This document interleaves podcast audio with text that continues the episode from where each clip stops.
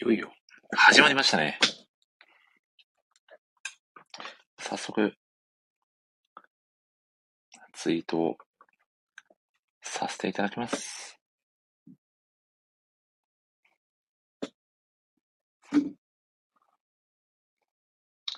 今まさにね、ワールドカップが行われている中での本題紹介ですね。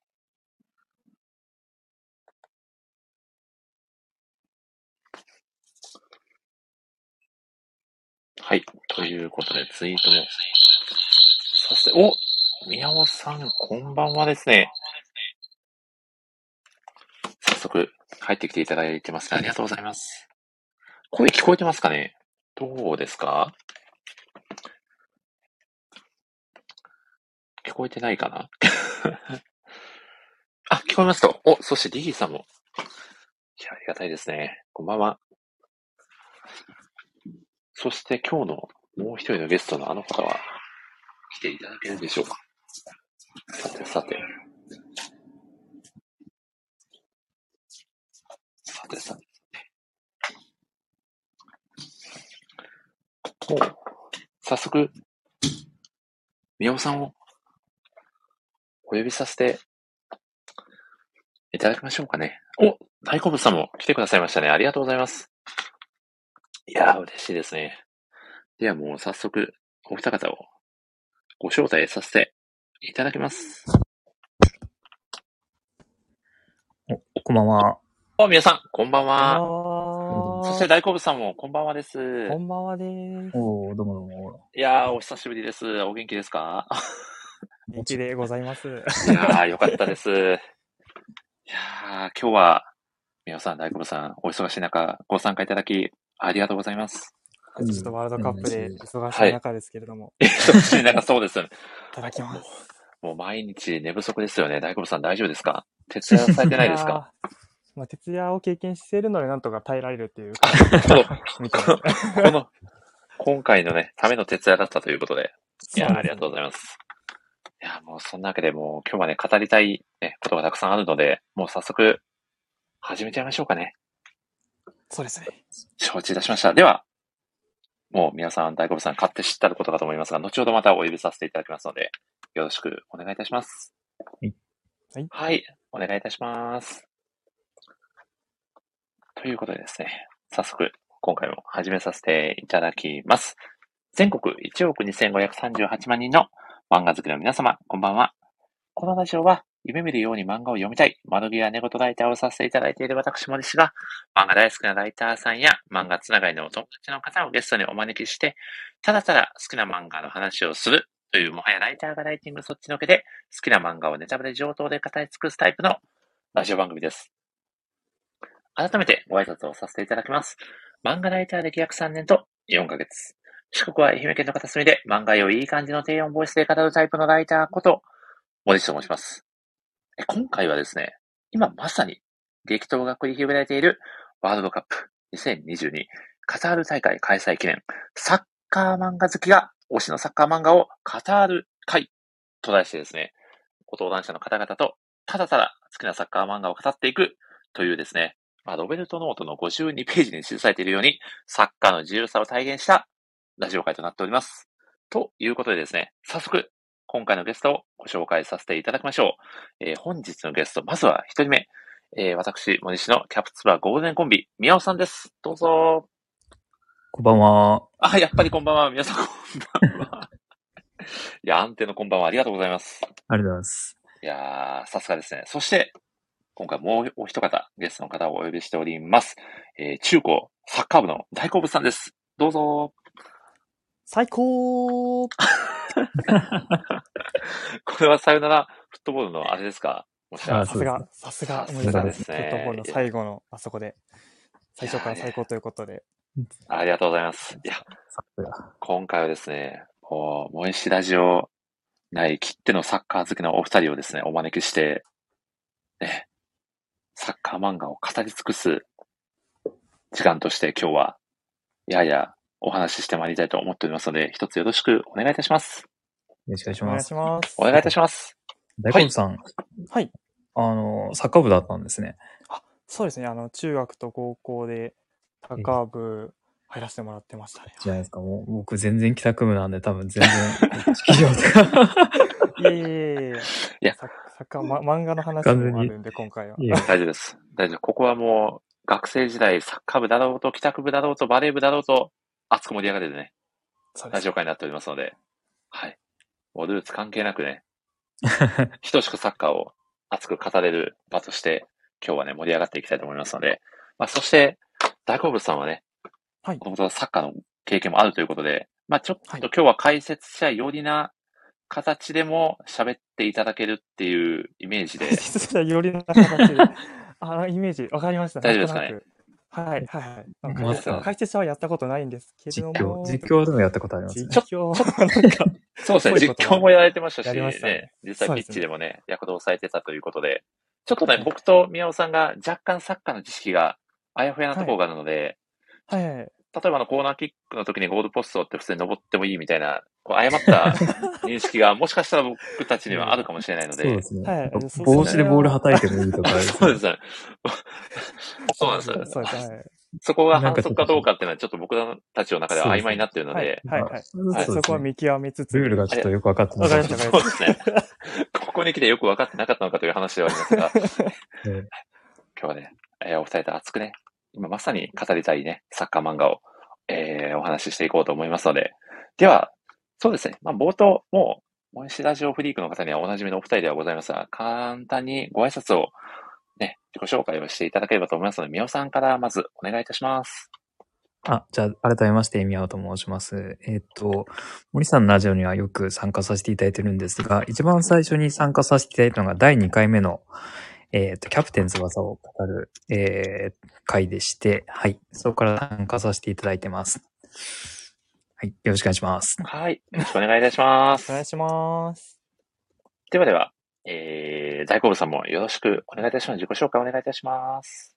はい、えー大好物と申します。多分自分が初めてこの森氏ラジオに参加させていただいた回は、それこそ、さよなら私のクラマー会おーそうですね。うんうん。だったかなと思うので、また、ちょっとごご縁というか、またサッカーのお話お話をしにここに呼んでいただけたっていうのはものすごく嬉しいです。よろしくお願いします。いやー、ありがとうございます。僕もめちゃくちゃ嬉しいです。お二方、本日はどうぞよろしくお願いいたします。よろしくおお願いしま。ますす。ではではですね、ま、ちょっと冒頭ですね、アイドリングトークじゃないですけど、サッカーワールドカップカタール大会の、今まさにですね、グループスステージが、第2戦がね、日本代表が終えた直後ということで、ちょっとそのあたりのお話もね、リアルなサッカーのお話も少し冒頭で。語っていきたいなと思いますが、いやー、宮尾さん、大五郎さん、今、率直にどんなお気持ちですか？なんていうか、あれですよね。あの、感情のこの乱高下というか、そうですよね。確かに。そうなんですよ。ちょっとすごすぎて、もう、ドライブシュート以上のこの、直角フェイント並みの角度でね、大変なことになっちゃいましたね、僕たちはね。そうですね。なんでもう、どう、どう迎えたらいいのかって、気持ちの立て直しが難しいんですが、まあそれはもう、あの、プレイヤーの皆さんがまさにそうだと思う。我々はもう応援するしかないなというや感じですね。そうですよね。本当そうですよね。いや、あもう、おそらく結果を知らない方はほとんどいらっしゃらないんじゃないかというぐらいですが、うんえー簡単に解説させていただくと、えー2022年のワールドカップですね、日本代表がグループステージ第一戦で、まあ、ドイツ代表にね、まあ、劇的な逆転勝利を収めてす、ごかったです。2対1で勝利したという、まあ、本当にもう、誇張ではなく日本中が湧いたね、間違いなく。瞬間だったんじゃないかなと。すねはい実際にお二人はリアルタイムで試合は見られてましたか？見ました。ああ、見てました。いや、ちょっと、前半はかなり、まあ、厳しい展開になっていたかなと、素人ながらに感じてたんですけど、ね。全部入ってたら何点取られてたんだろうっていうぐらい、かなりシュートもそうですね。足りない。でも、ギリギリのところでそうですね。いいですねなんとか、守る。はい抑えて、でかかったですね。1-0で前半終えられたのは本当そうですね。後半あんな展開が待ってるとはね、本当に いや、本当ですよね。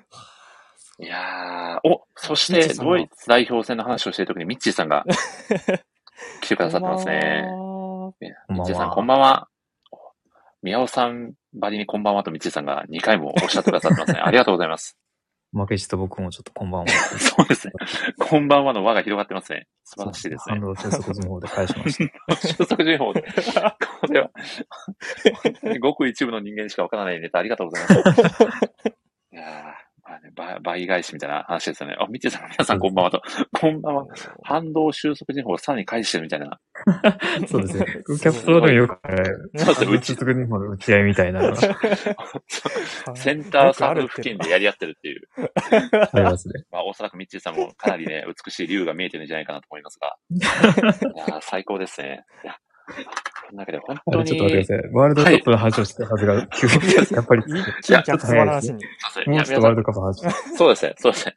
いや、そうですね、もう、ちょっとドイツ代表っていうのがまたややこしくてですね、もうこれもキャプツバの話にね、流れていってしまいかねない。そうですね。なんてたってね、ドイツ代表と日本代表のね、あのーオリンピックのね、準々決勝、ものすごい長い期間試合してたんで、ちょっと僕もどっちが現実だか若干よくわかんなくなっちゃうっていう。そうですね。ね両方ともはい。日本代表が勝ったんで、もう、キャプツバやっぱり現実なんだなっていうすのは。ごい。そうですね。いや、これもうまさに僕の中ではもう今年のうんうん。あ、本当一番のニュースと言ってもいいぐらいの衝撃的な出来事だったんで、まさに現実が。がキャプツバに追いついた瞬間と言いますか。うん、そうですね。はい。うんいや、本当に、まあ、キャプツバが切り開いてくれた勝利と言っても、まあ、過言ではないんじゃないかなと感じておりますね。キャプテン翼っていう作品が、うんうん。あのなんか J リーグが発足する以前からうんうん。高橋先生が書かれていたっていうのをどっかでお聞きしたんですけど、それって事実なんでしょうか？そうですね。そうですね。1981年からね。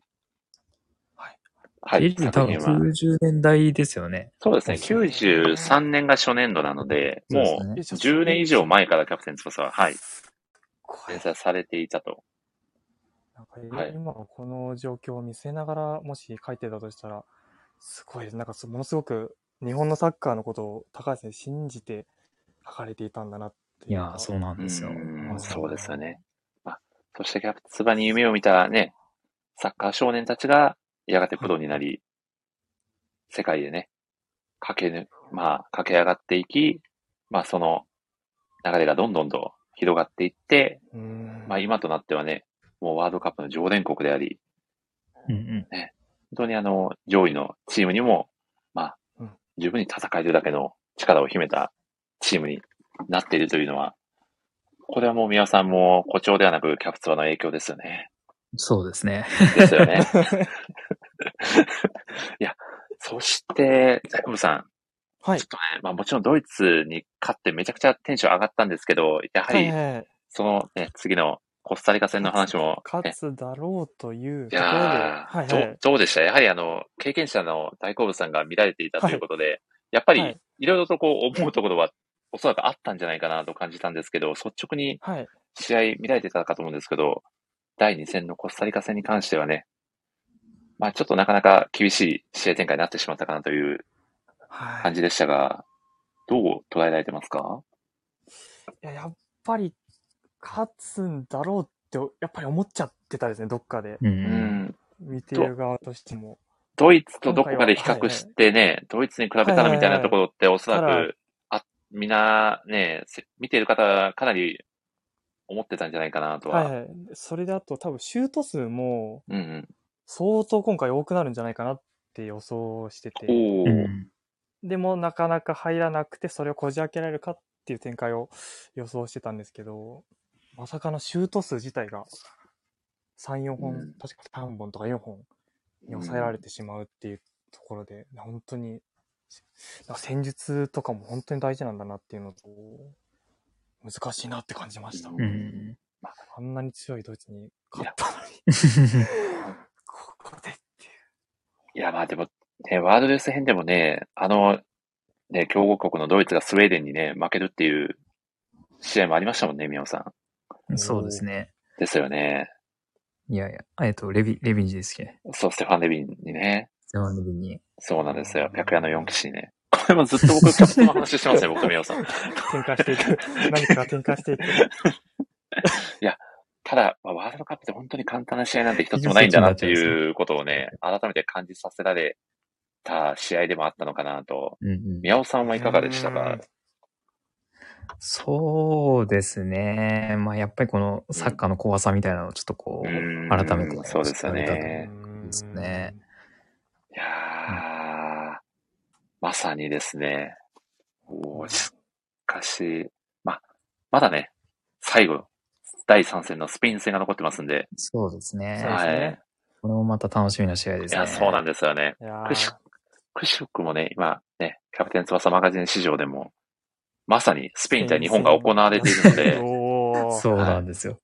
それも込みで本当にもいやーそうですね、本当に難しい試合にはなるかと思いますがね、う。なんとか勝利をもぎ取ってもらって、今度は逆に、その後ね、キャプツバの中でもスペインに勝利するみたいな、こう、お互い相互にね、影響しちゃうような試合展開になるとめちゃくちゃ熱いなと。いいですね。そうはい高橋先生にあの、前倒しで日本の勝利を書いていただく。あれ、もう、もう時間がないですね。ちょっと厳しいですね。そうですね。ワールド予選の準決勝みたいに1ページでもう書かないといけなくなっちゃうので。そうですね。そうを打ち切りなんで我々としてはちょっと悲しい。そうですね。いくら勝利とはいえって感じになっちゃいますよね。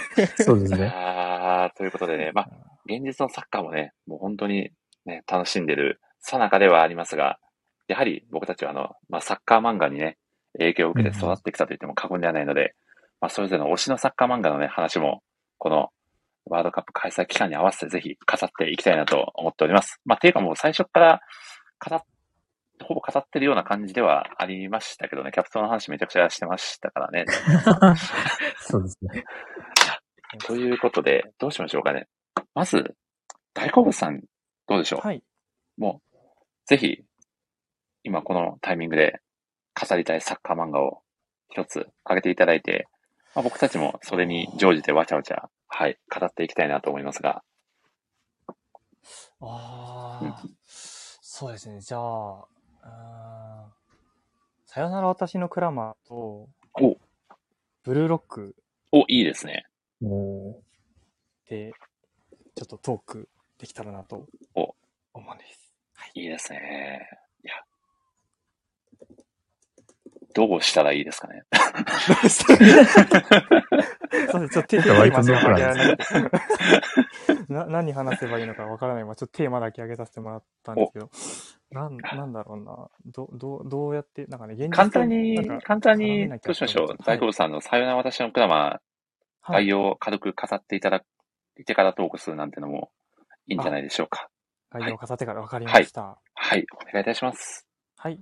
えっ、と、さよなら私のクラマーという作品はですね、えーえっ、と、蕨西南高校という高校に、えっ、と、女子サッカー部がありまして、なんですけど、ちょっと落ち気味、えー周囲からは、えー弱い、弱者、じゃよ弱いチームと見られているチームなんですが、そこにやる気のある1年生と、えーくすぶっていた3年生、2年生たちが、あ、3年生、2年生たちが、えー少しずつ少しずつサッカーへの情熱を、なんていうんですかね、えっ、と、化学反応を起こして、そして監督もものすごくやる気がない監督だったんですけど、次第にその少女たちの熱に飲み込まれて、そしてライバルと戦いながら、どんどんチームが一つになっていくという、とてもとても熱い、そしてワールドカップ、女子、女子サッカーです。女子サッカーをテーマにしている作品でもありまして、その今の現状と、そして未来にその女子サッカーという世界の未来を、なんて言うんでしょ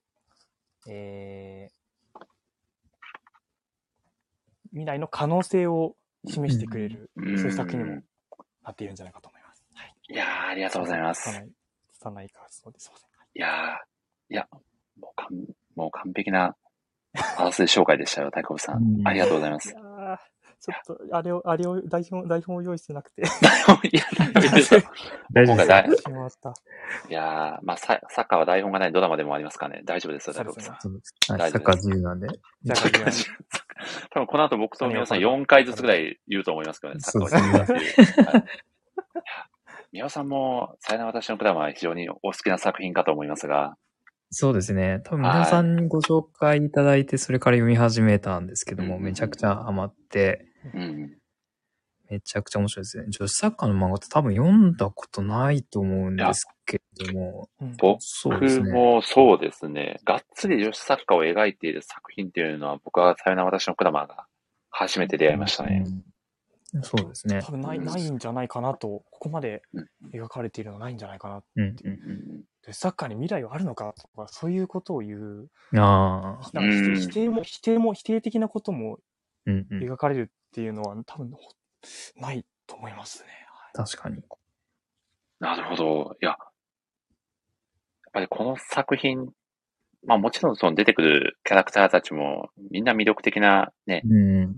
選手ばっかりなんですけど、もうただひたすらにサッカーやってるっていうのがすごくいいなと感じていて、あとですね、あ、何が魅力かっていうところで、以前このラジオに旅するタコさんがゲストで出てきてくださった時に、この作品を一言表して、カラッとしてるって言われてたんですよカラッとし。ている。ああ。この表現まさに偶性論だなと思いました、僕も。うん。偶 で然すよ。そしてだけのいや、本当に形。成論。確かにこ、この一言で作品の魅力をこんなに端的に表すことができるタコさん、まさにチョコ代表だなという、ね、本当に素晴らしい選手だなということで。いやー。すごい絶望的な状況なんですけど、うん。うん。なんか、やっぱ、中に秘めてるエネルギーというか、まあうん。温田温田をはじめとして、そこからなんか波及していくものもあり、やっぱり能天気なキャラが何人かいるんで、はいはいはいはい。前確かに。前向きなキャラが何人かいるんで、やっぱその子たちが逆境の中で、そういう盛り盛り立ってるというか、うん折れない人が一人、絶対に折れない人が一人いるんで、うん。それで周りもだんだんつられて前を向けるようになる。まあでも、強いだけじゃなくて、ちょっと弱い一面が、例えばはいはい裏法制に負けてしまった時なんかは、うんキャプテンの田瀬選手は、ちょっと私たちは強くなれるのかなっていうふうに、うんうんちょっと考え込んでしまうんだけど、仲間たちが土手でみんなで、その次の日に練習してるのを見て、私たちは強くなるって涙を流しながら、そこにうん。合流していったりして、いやー、青春ですよね。青春、うん青春ですね。ねやっぱこう、あ荒川先生の作風というか、はい。すごいこう、さ、爽やかな読語感。ああ、そうなんですよ確かにね確。かに。なんであそこで終わっちゃったんだっていう。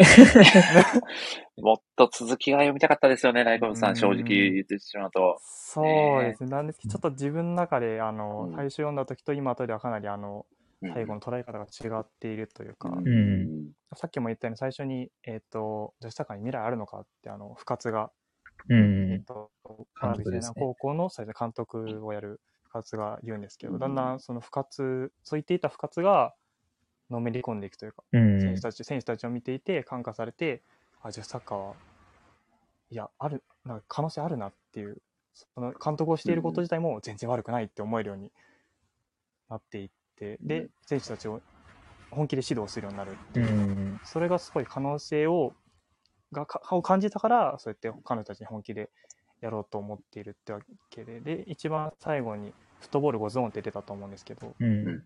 サッカーが続いていくっていうよりは、あれは、その最初に否定を出して、一番最初に否定したその、女子サッカーに未来あるのかっていう問いに対して、作品全体を通して完全にひっくり返した女子サッカーは続くっていうメッセージなのかなっていう。であそこで終わらせたのは、その先を書いてしまうと、決まっちゃうからだと、僕はなんか最近思いました。おなるほど。その先があるんだよってことですね、大好物さん。そうですね。その先があって、それをもし自分が書いてしまうと、その通りになってしまうけど、それ以上にすごいことが起こるっていうふうに先生は多分信じられたのかなと思って、うんうん想像もしないようなことがこの先待ち受けているっていうことを、あのラストに込めたのかなっていうふうに最近解釈がなるほ変わり。ああ、なるほど。いや素晴らしい。やー、素敵な解釈ですね。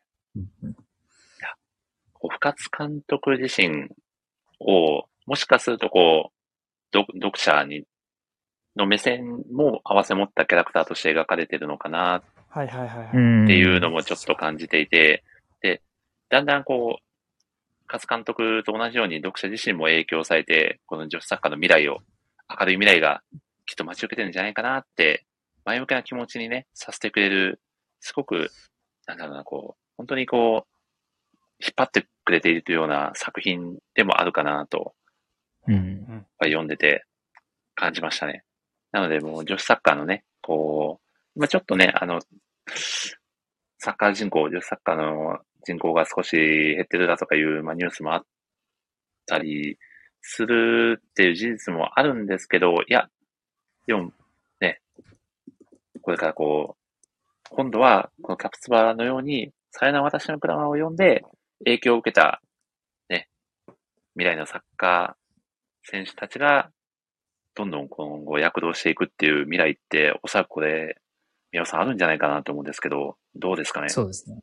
うん実際にやっぱり、あのーうんなんですかね、日本でも、あのーキャプツバーが流行ってすごいサッカーが、こう、強くなっていったりとか、あと、他のスポーツですけど、スラムダンクがすごい流行って、バスケが、うんあの、一般化したりとかですね。まあ、そういうのあるんで、やっぱりこの、さよなら私のクラブ、まあ、終わって、まあ、ちょっと経ってしまったんですけれども、まあ、それやっぱり素晴らしい作品なんで、ささらに多くの人に読んでいただいて、それでこう、女子サッカーをですね、盛り上げてくる人が出てきたら、すごくいいですよね。いや、本当そうですよね。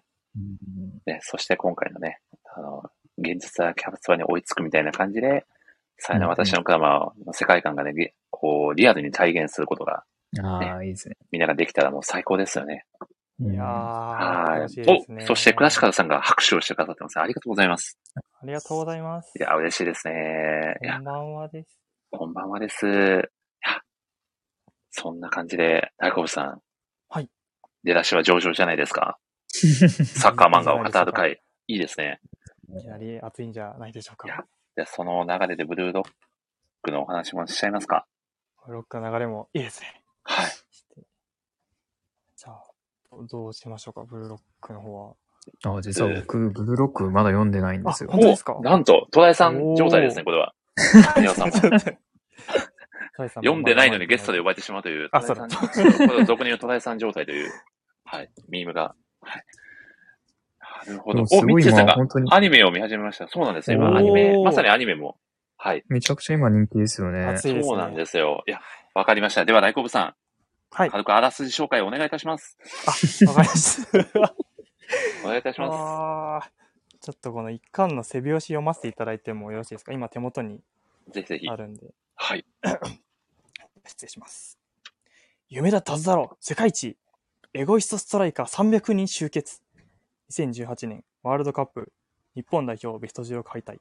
これを受け、日本フットボール連合はワールドカップ優勝のため300人の高校生フォワードを集めた育成寮、青い監獄ことブルーロックを設立。コーチを務める男、エゴジンパチは、日本に必要なのはエゴイズムに溢れるストライカーだと断言。無名のフォワード、潔い人たちは、己をエゴイストに変える京都試合のトレーニングに挑む。くたばれ日本サッカーもう一度夢を見るためにという感じに裏がなっておりますね。わめちゃくちゃ面白そうじゃないですか。なんか、あれ、キラキラ監督みたいな、すごいワイルドな監督みたいな出てこますで。もう、そうですね。もう、日本人の良さって、こう、例えばあの、規律を重んじるであったり、チームプレーに徹するっていうところがあると思うんですけど、はいはいえ、でもそのスタイルで、え、ワールドカップ優勝できないよね、みたいなはいところからスタートする。るんですよね。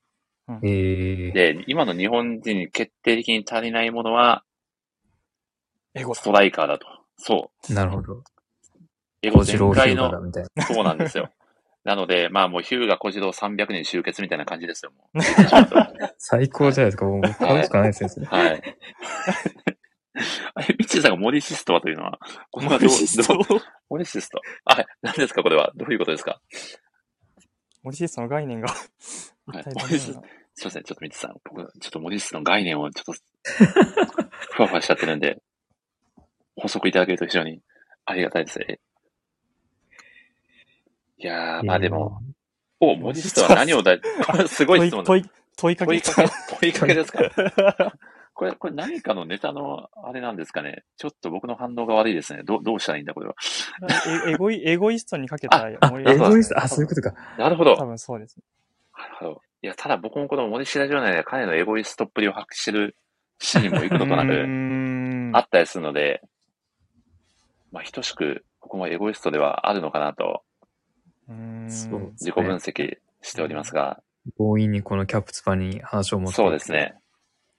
全く、キャプツバと関係のない作品を無理やりキャプツバにつなげていくっていう強引なドリブルは何度も見せたことがあるので、そうですねんそうですね。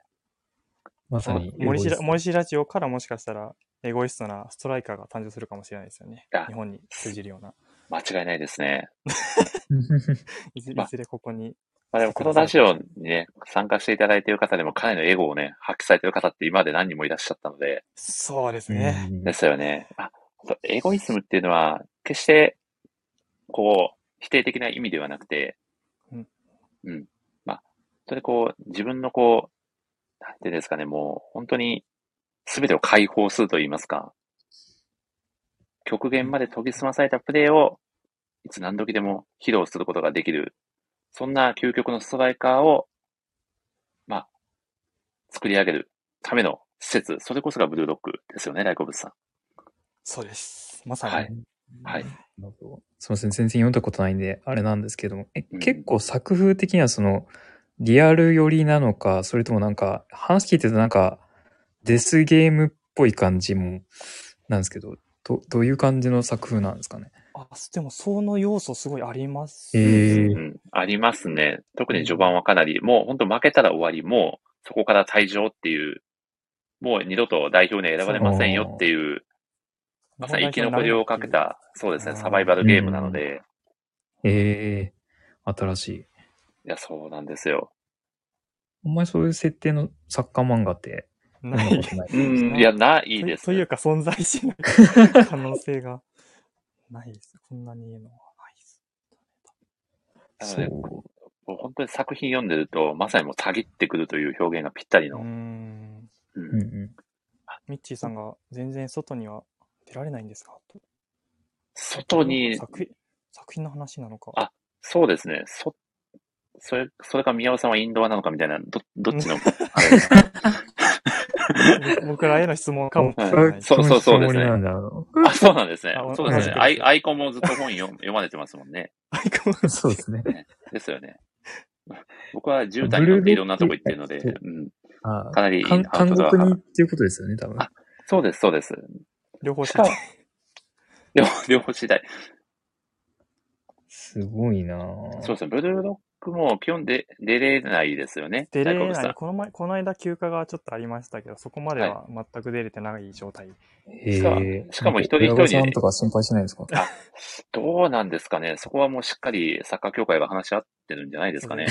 了了解はきっと取ってあるので。取で、テイエリ兄さんとかが多分撮ってますよね、大好物さん。取ってま、取ってますね。ですよねなんかすごい、すごい規模の大きいことっていうか、うんまあやっぱ現実では、なんていうんですかね、あの、起こる出来事が、あの、漫画ならではの現実ではできないようなことがう起こっん、てるんで、うん。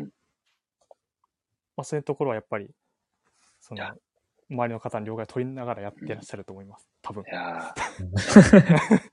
いや、ここで宮尾さんにおすすめさせていただきたいブルーロック内屈指のメインキャラクターが実はおりましてですね。お。バロー翔英というキャラクターなんですけど、おー、あうんうん。ゆきこさん推しの。いや、そうなんですよ。もう、作中でも、まあ、エゴ全開のキャラクターばかりの中でもさらに一段階、エゴの塊といいますか。はい。最初からもう、俺が、俺が一番だろっていうふうに思ってるキャラなんですよ。そうなんですよ。自分こそが最強だと。そしうて、んサッカーボールのことは、ただの、俺が成り上がるための道具だとしか思ってないんですよ。ししも、しもべだっていうキャプツバと真逆じゃないですかい。や、これ僕ねまあ、このキャラクターどこかで、既視感あるなと思ったんですけなるど、これはですね、キャプテン翼に登場するサッカーサイボーグ、カルロス・サンターナを彷彿させるキャラクターなんですよ。ブラジルの。僕今、ちゃんとわかりました。だ誰言うか。なので、これもしかするとですけど、バローも翼くんとサッカーすれば、その、凝り固まった心を解きほぐしてくれるんじゃないかなっていう、はい涙を流しながら、そうですね。取り戻すかもしれないですはね。い。人間の心を取り戻すんじゃないかなっていう、そういうキャプツバとブルードッグの今後はね、そういうコラボシリーズなんかも出てくると どめちゃくちゃ面白いんじゃないかなと。はい。さサンタ、えーサンターナ君と違うのは、多分あの、サッカーだけをやれって言われてずっとやってたってわけではないっていう。おー、そうなんですね。うん。バローの場合は、まあはいて天然で普通にサッカーやってて、あ、俺うめえんだって多分ずっとやってたって感じですよね。それで、天天狗になってしまったキャラクター。天狗、天狗っていうのもあれですよね。なんか、実力があるからこその自信というか。まあ、うんそうですね。もう本当に、もう生粋のストライカーで実力ははいもう折り紙付きなんですけど、まあ、周りと協調するプレーっていうのはすごく苦手そうですね。うんだったので、まあそんな中でバドーがどう成長していくかっていうのも、この作品の一つの見どころですよね。うん、うんなるほど。うんうんうん。あちなみになんですけど、はいこのバロー翔英というキャラクターのアニメでの声優さんが諏訪部純一さんという方なんですけど、うんその方が、さよならが私のクラマーの深津監督役をやってらっしゃるっていう、えー今思い出しました。ちょっと世界観ごっちゃになって、バドーが競馬新聞とか読んでたりとかするシーンとかないんですかね？つぶらな瞳が好き。そうそう。ちょっと空間歪んじゃってるんじゃないかみたいな。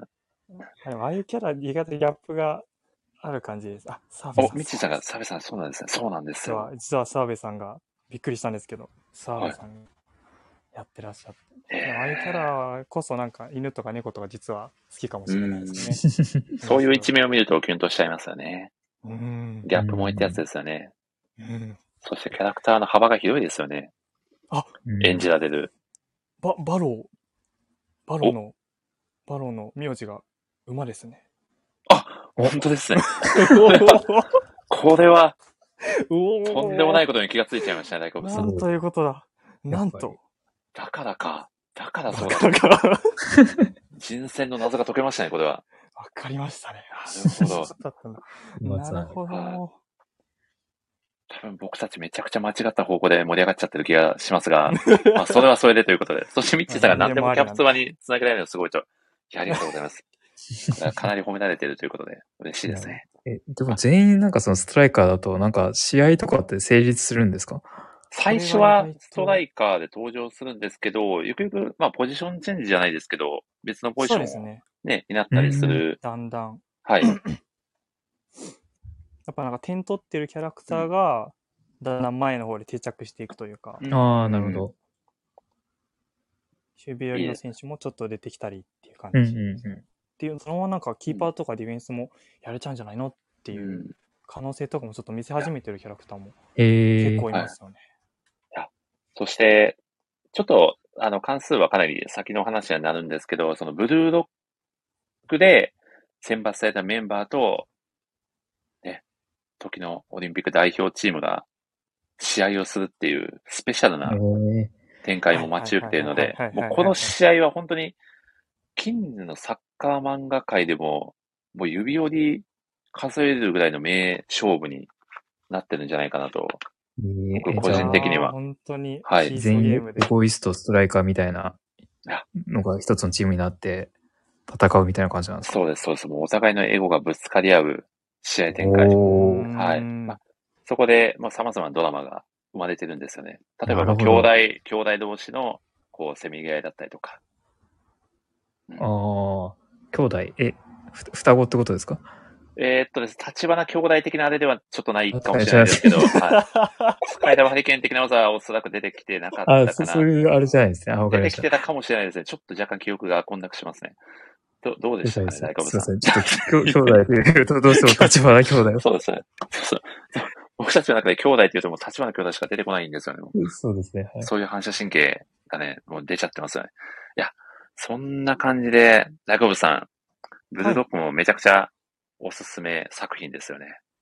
いやー、これはブラックもたくさんの方に、いや、今、そうですよね今こそっていう感じいや、ですよね。本当そうですよね。今、今、ん日本に必要な最後のピースってこれじゃないかなっていうのをあ感じられる作品なので、宮尾さんもぜひ 確かに。手に取っていただけると非常に、非常にありがたいです。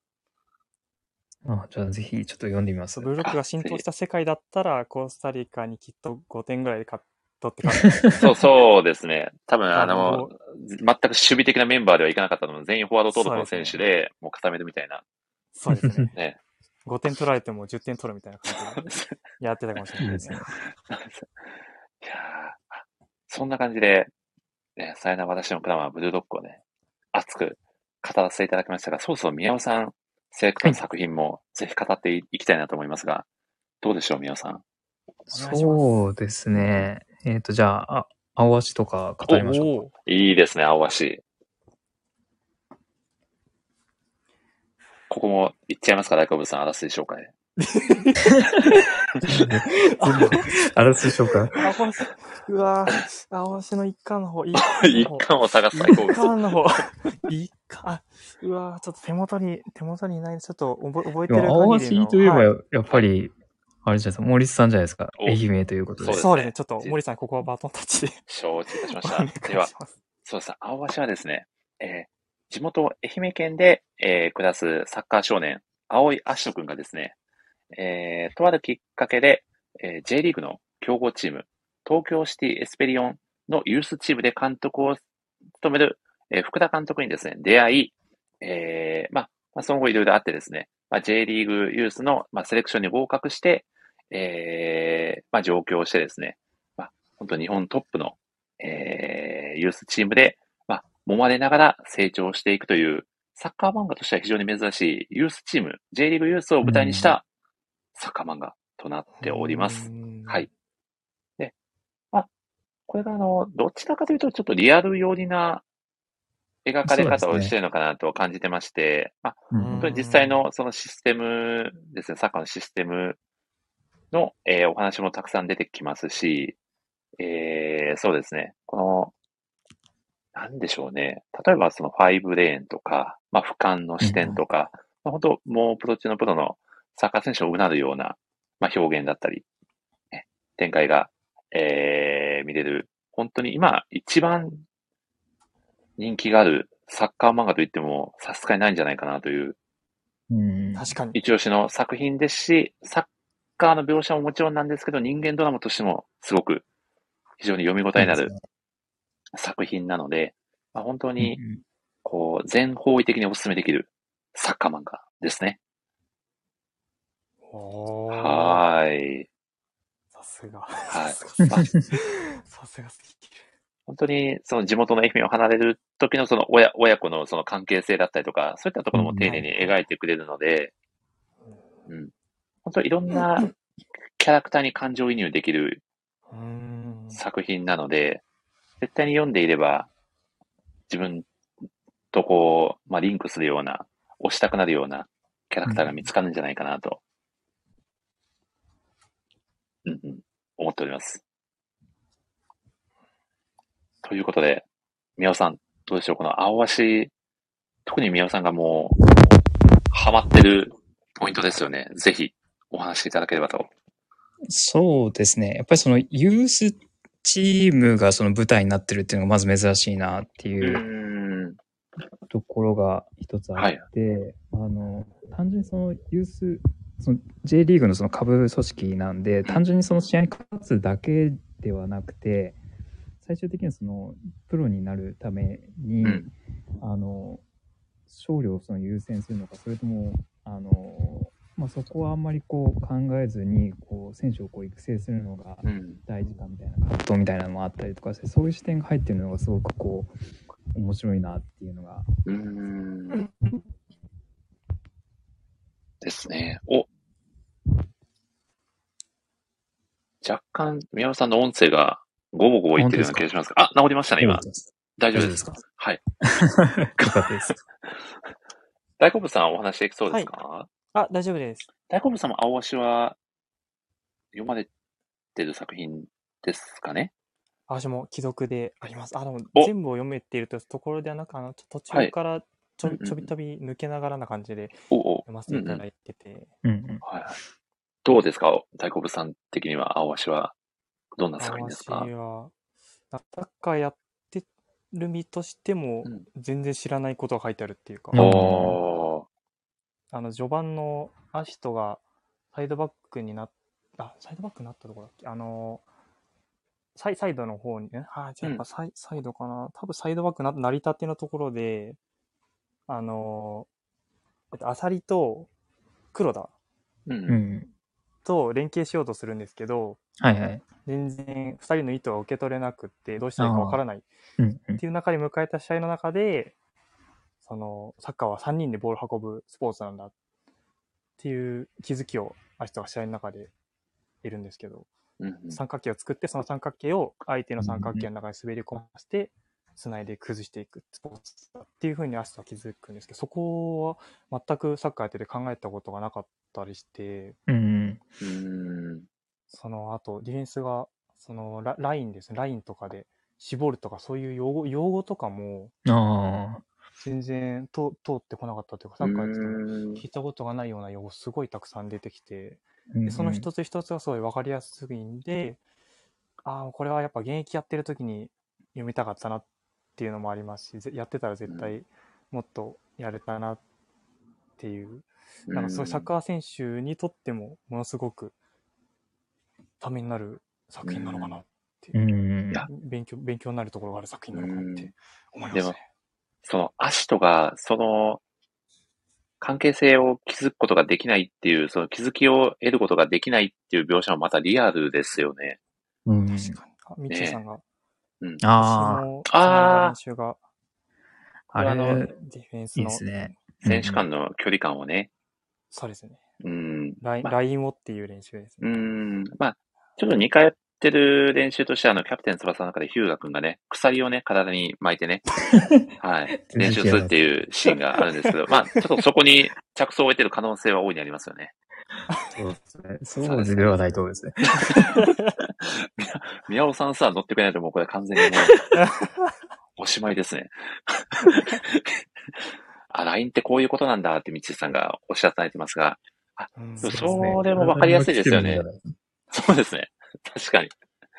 反則ですからね、そんなこと試合中やってたらね。いやー確かにそのサッカーのその、細かい用語とかって正直僕もサッカー自体未経験なんで分からなかったりするんですけど、青足読んでる中でちょっと理解が深まるというか、うん。はいはいはいはい。うん、あ、この距離感で動くことで、どんどんこう展開が新しく開けていくんだなっていうのは、こう素人ながらに読んでても伝わるものがあるというか、うん。うん、なんかアシトの視点でこう自分もこうサッカー IQ が少し高くなったような気持ちにさせてくれるっていうのをまた青足のすごいところかなと。う。うんんはい。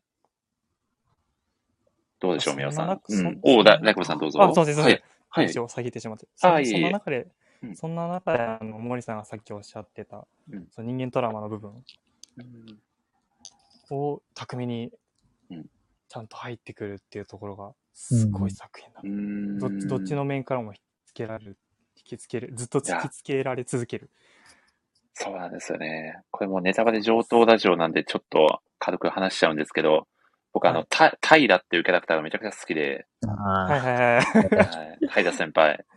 はい、だ先輩。はいもう後輩からするとね、ちょっといい兄貴分の、まあ優しい先輩っているじゃないですか。もうまさにそれ代表格なんですけど、まあで、まあとある事情でね、まあサッカーの道をまあ、まあちょっと志半ばなのか、それはもうタイラのみにしかわからないんですけど、あ。うんサッカーはもう区切りをつけて新たな道へっていう、ね、あの、もう本当作中屈指の名シーンと言える、ね、お話があるんですけど、やっぱり、こう、完全に割り切ってやめられているわけではなくて、うん。うん、まあ、本当に、本物を見てしまったがゆえに、やっとこれで諦められるみたいな、うんうん自分はどうあがいてもそこにはたどり着けないんだなっていう、本当にもう一握りの人間と相対してしまうと、まあそういう感情になるのかなっていう、ちょっとこう、自分たちに近い位置にいてくれるキャラクターなのかなっていうことを僕は感じたので、う。ん。なんかそういう意味ではすごくこう、気持ちが、すごく、まあ、わかる部分が大きい、かったのはタイだかなっていう印象でしたね。うんうんん。確かに。平先輩はすごい共感しちゃうところがたくさん。いやあそうですねたくさん。ーうん。あ、そしてね、こう、気持ちを受け取った足とがね、まあ、まあ、より、こう、奮い立たされて、よりサッカーにのめり込んでいくっていう、ちょっとこう、魂をこう受け継ぐような、ね、描かれ方もまた素敵だなと。うん。うん。平さん自身はいなくなっても、やっぱりその心の中にね、居続けてくれるというか、残してくれたものは本当に大きいんだなっていうのを感じさせてくれたので、なかなかその、プロを目指してる J リーグのユースで、なんかそういう人間関係でちょっと希薄だったりするのかなっていうのを想像なんですけどどちらかというとこう、まあ個人が、ね、の戦いというか、同じチーム内であっても、っていうような世界なのかなっていうのを見てたので、こう、うちょっと高校の部活にも少し近いような雰囲気を感じ取れた、まあお話でもあったのかなと思うと、合わせて本当にこう幅の広い作品だなっていう、まあ、そこでもその作品の凄さをうん。感じることができましたね。なるほど。うん。です。はい。お、ミッチーさんが視聴キャラ好き、宮尾さんの推しはという、ああ、そうなんですどうよ。これちょっと宮尾さんの企画と絡めた感じで語られた方がいい感じですかね。どうでしょう？皆さんの企画、おあ、いきますか。いっちゃいますかそうそう。一つ目の宮尾さん持ち込みトークテーマを、では発表いただけますか？はい。えーっとですね、あの、ミッチーさんからすごいいいナイスパスをいただいたんですが、やっぱりその、サッカー漫画だと、あの、重要になってくるのが監督ですよね。まさにその漫画におけるその師匠キャラのポジションで、あの、監督って出てくると思うんですけれども、あの、サッカー漫画の好きな監督について語りたいという企画を持ち込んできました。うーん。青足で言うと、あれですね、福田監督ですよね。ああ、いや、福田監督は、いや、僕もめちゃくちゃ好きですね。いいですようーね。ん。こう、なんか野心をこう秘めてうん。るんですけれども、すごくこう、なんですかね、才能をこう引き出すっていうところうに、情熱を燃やしてるところがいいですよね。うんん。あと、こう選手に向けての言葉じゃないんですけど、そのコーチ陣と話してる時の福田監督のセリフもすごく印象的そうですなものがあってめちゃくちゃ名言です。多いですよね。福田監督は。と思い出せるセリフだと、今日という日は素晴らしいなっていうセリフ。ああ。はいはいはい。ありましたね。で加速度的に成長していく選手たちを見る中で、うんうんうねん。まあまあ監督業の本当にこう、一番の醍醐味をまさにこの瞬間味わってるんだろうなっていうのを感じましたね。そうですね監督、ほんと名言多くて、はい。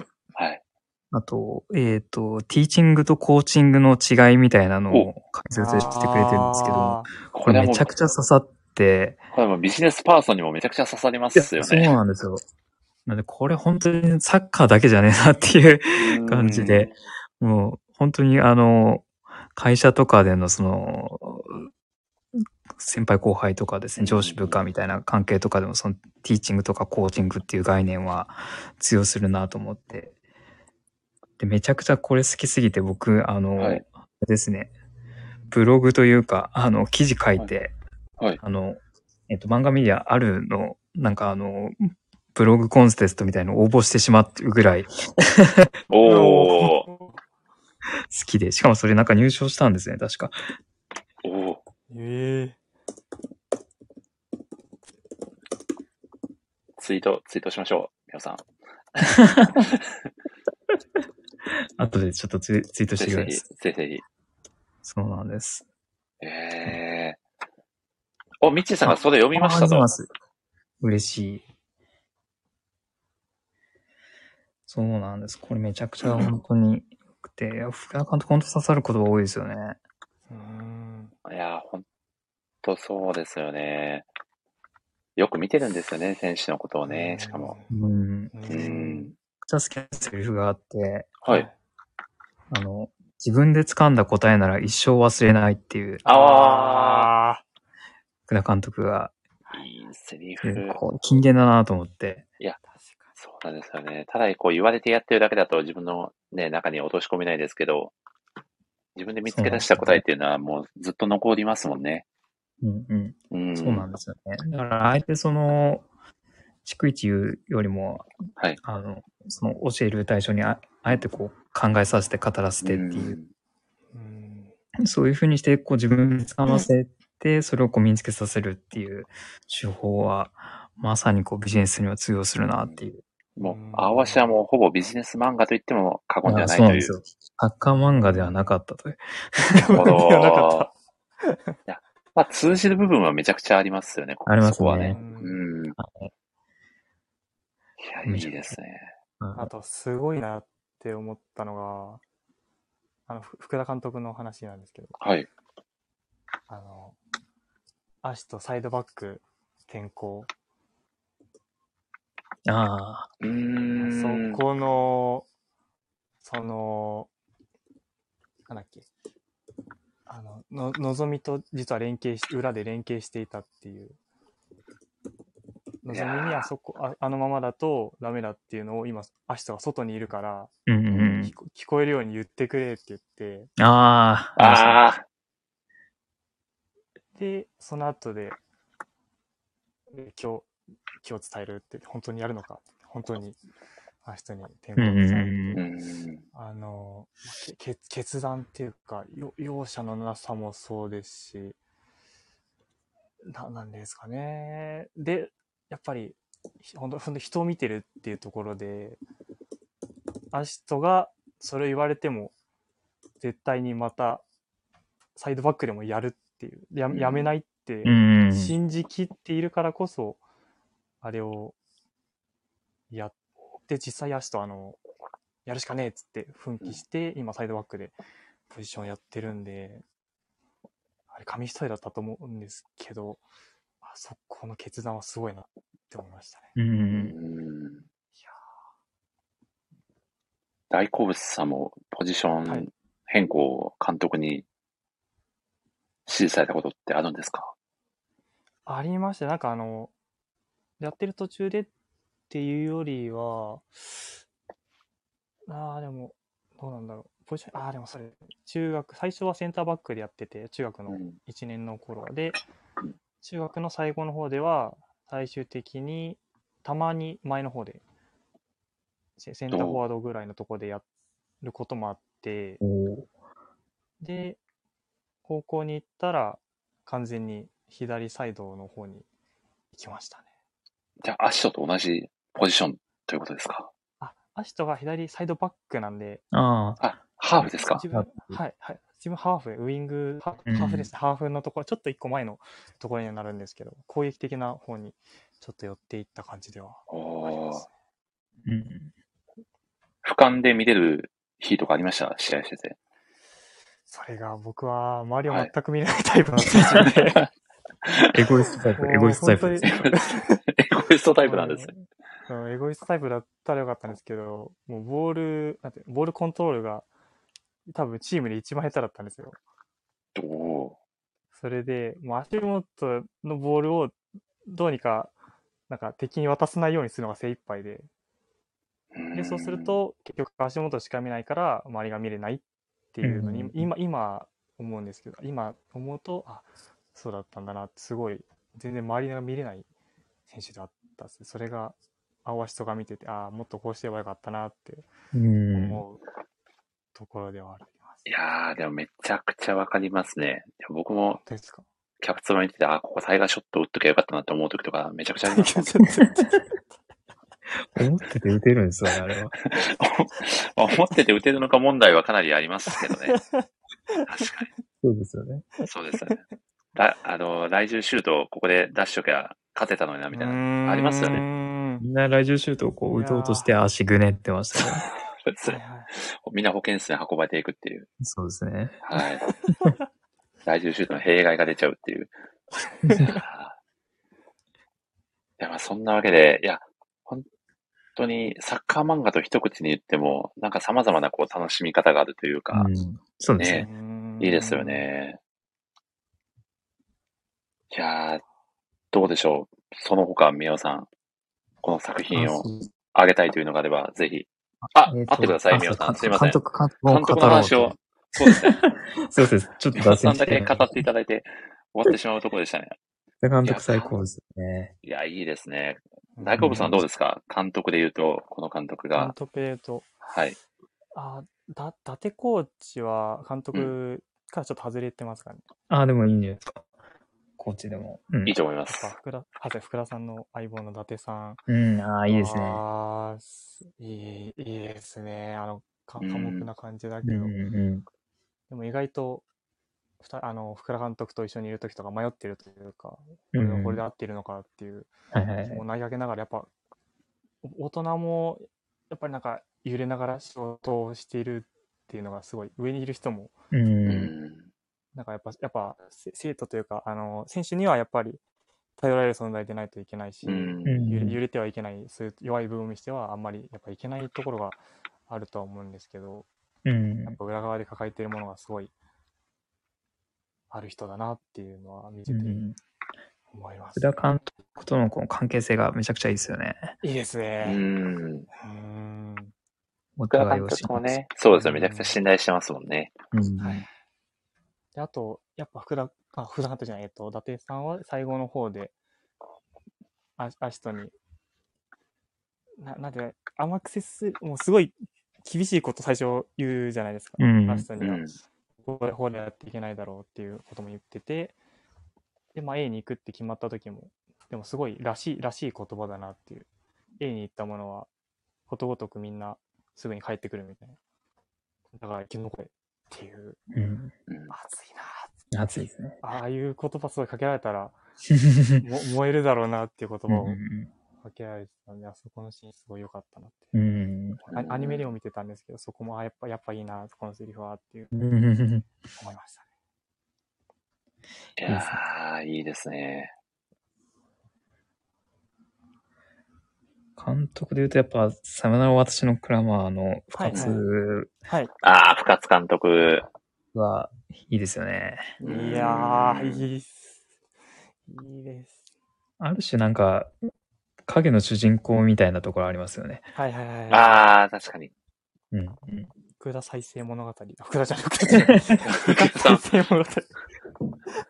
深津の再生のうん物語でも。またあの深津、あの、女子サッカーなんてって言ってた、未来はあるのかって言ってたセリフが、あ、言ってた深津が、うん。うん最初、最13巻が、13巻の、あの、恩田が、私は、うんあ、な、えっと、恩田に、えっと、今の状況を後悔してないの、どどう思ってるのって言われて、で、初めは確かにそうだったな、でも、今は悪くない。全然悪くない。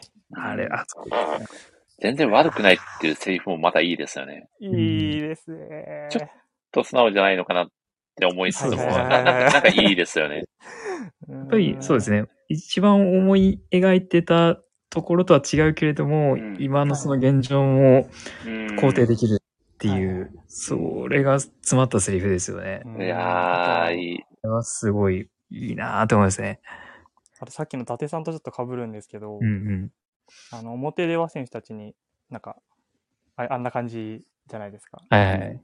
すごい言うというか、うん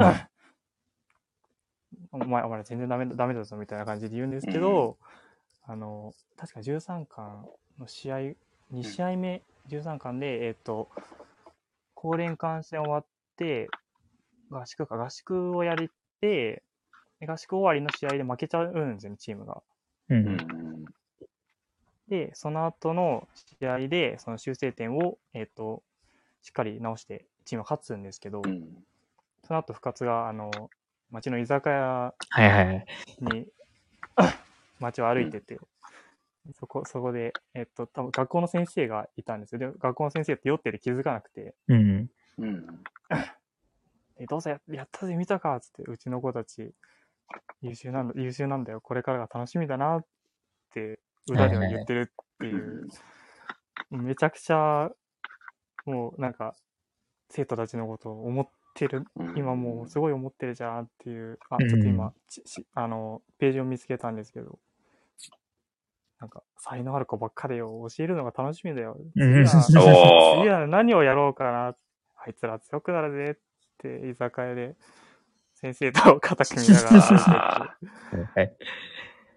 全然知らない人にそういう風に酔ったり言っちゃってるっていう。うんもうなんかお大人のリアルだなと思うし、うんうんさっきの伊達さんみたいなところが、やっぱいいなって感じますね。いいですよね。ああ、いいな。いいですね。いいですね。森さん、なんか好きな監督といか？いやー、ちょっといろいろ考えてたんですけど、作品もまたぎながらいろいろ考えてたんですけど、ええやっぱりこの人しかいないかなっていう監督が一人おりまして、お東邦学園の北爪監督ですね。やっぱり。東方北爪監督。はい。あの、ヒューガ君がね、中学時代所属していたサッカー部、東邦学園中等部のはい、はい。サッカー部の監督ですね。あの、はいはいパンチパーマでおなじみの。はい。そうですね。はい。サングラスというか、メガネそうというか。なんですよ。やっぱりこの、初子貫徹と言いますか、こう自分の男気を曲げないかっこよさ。そうなんですよ。昭和の男といった風情でですね。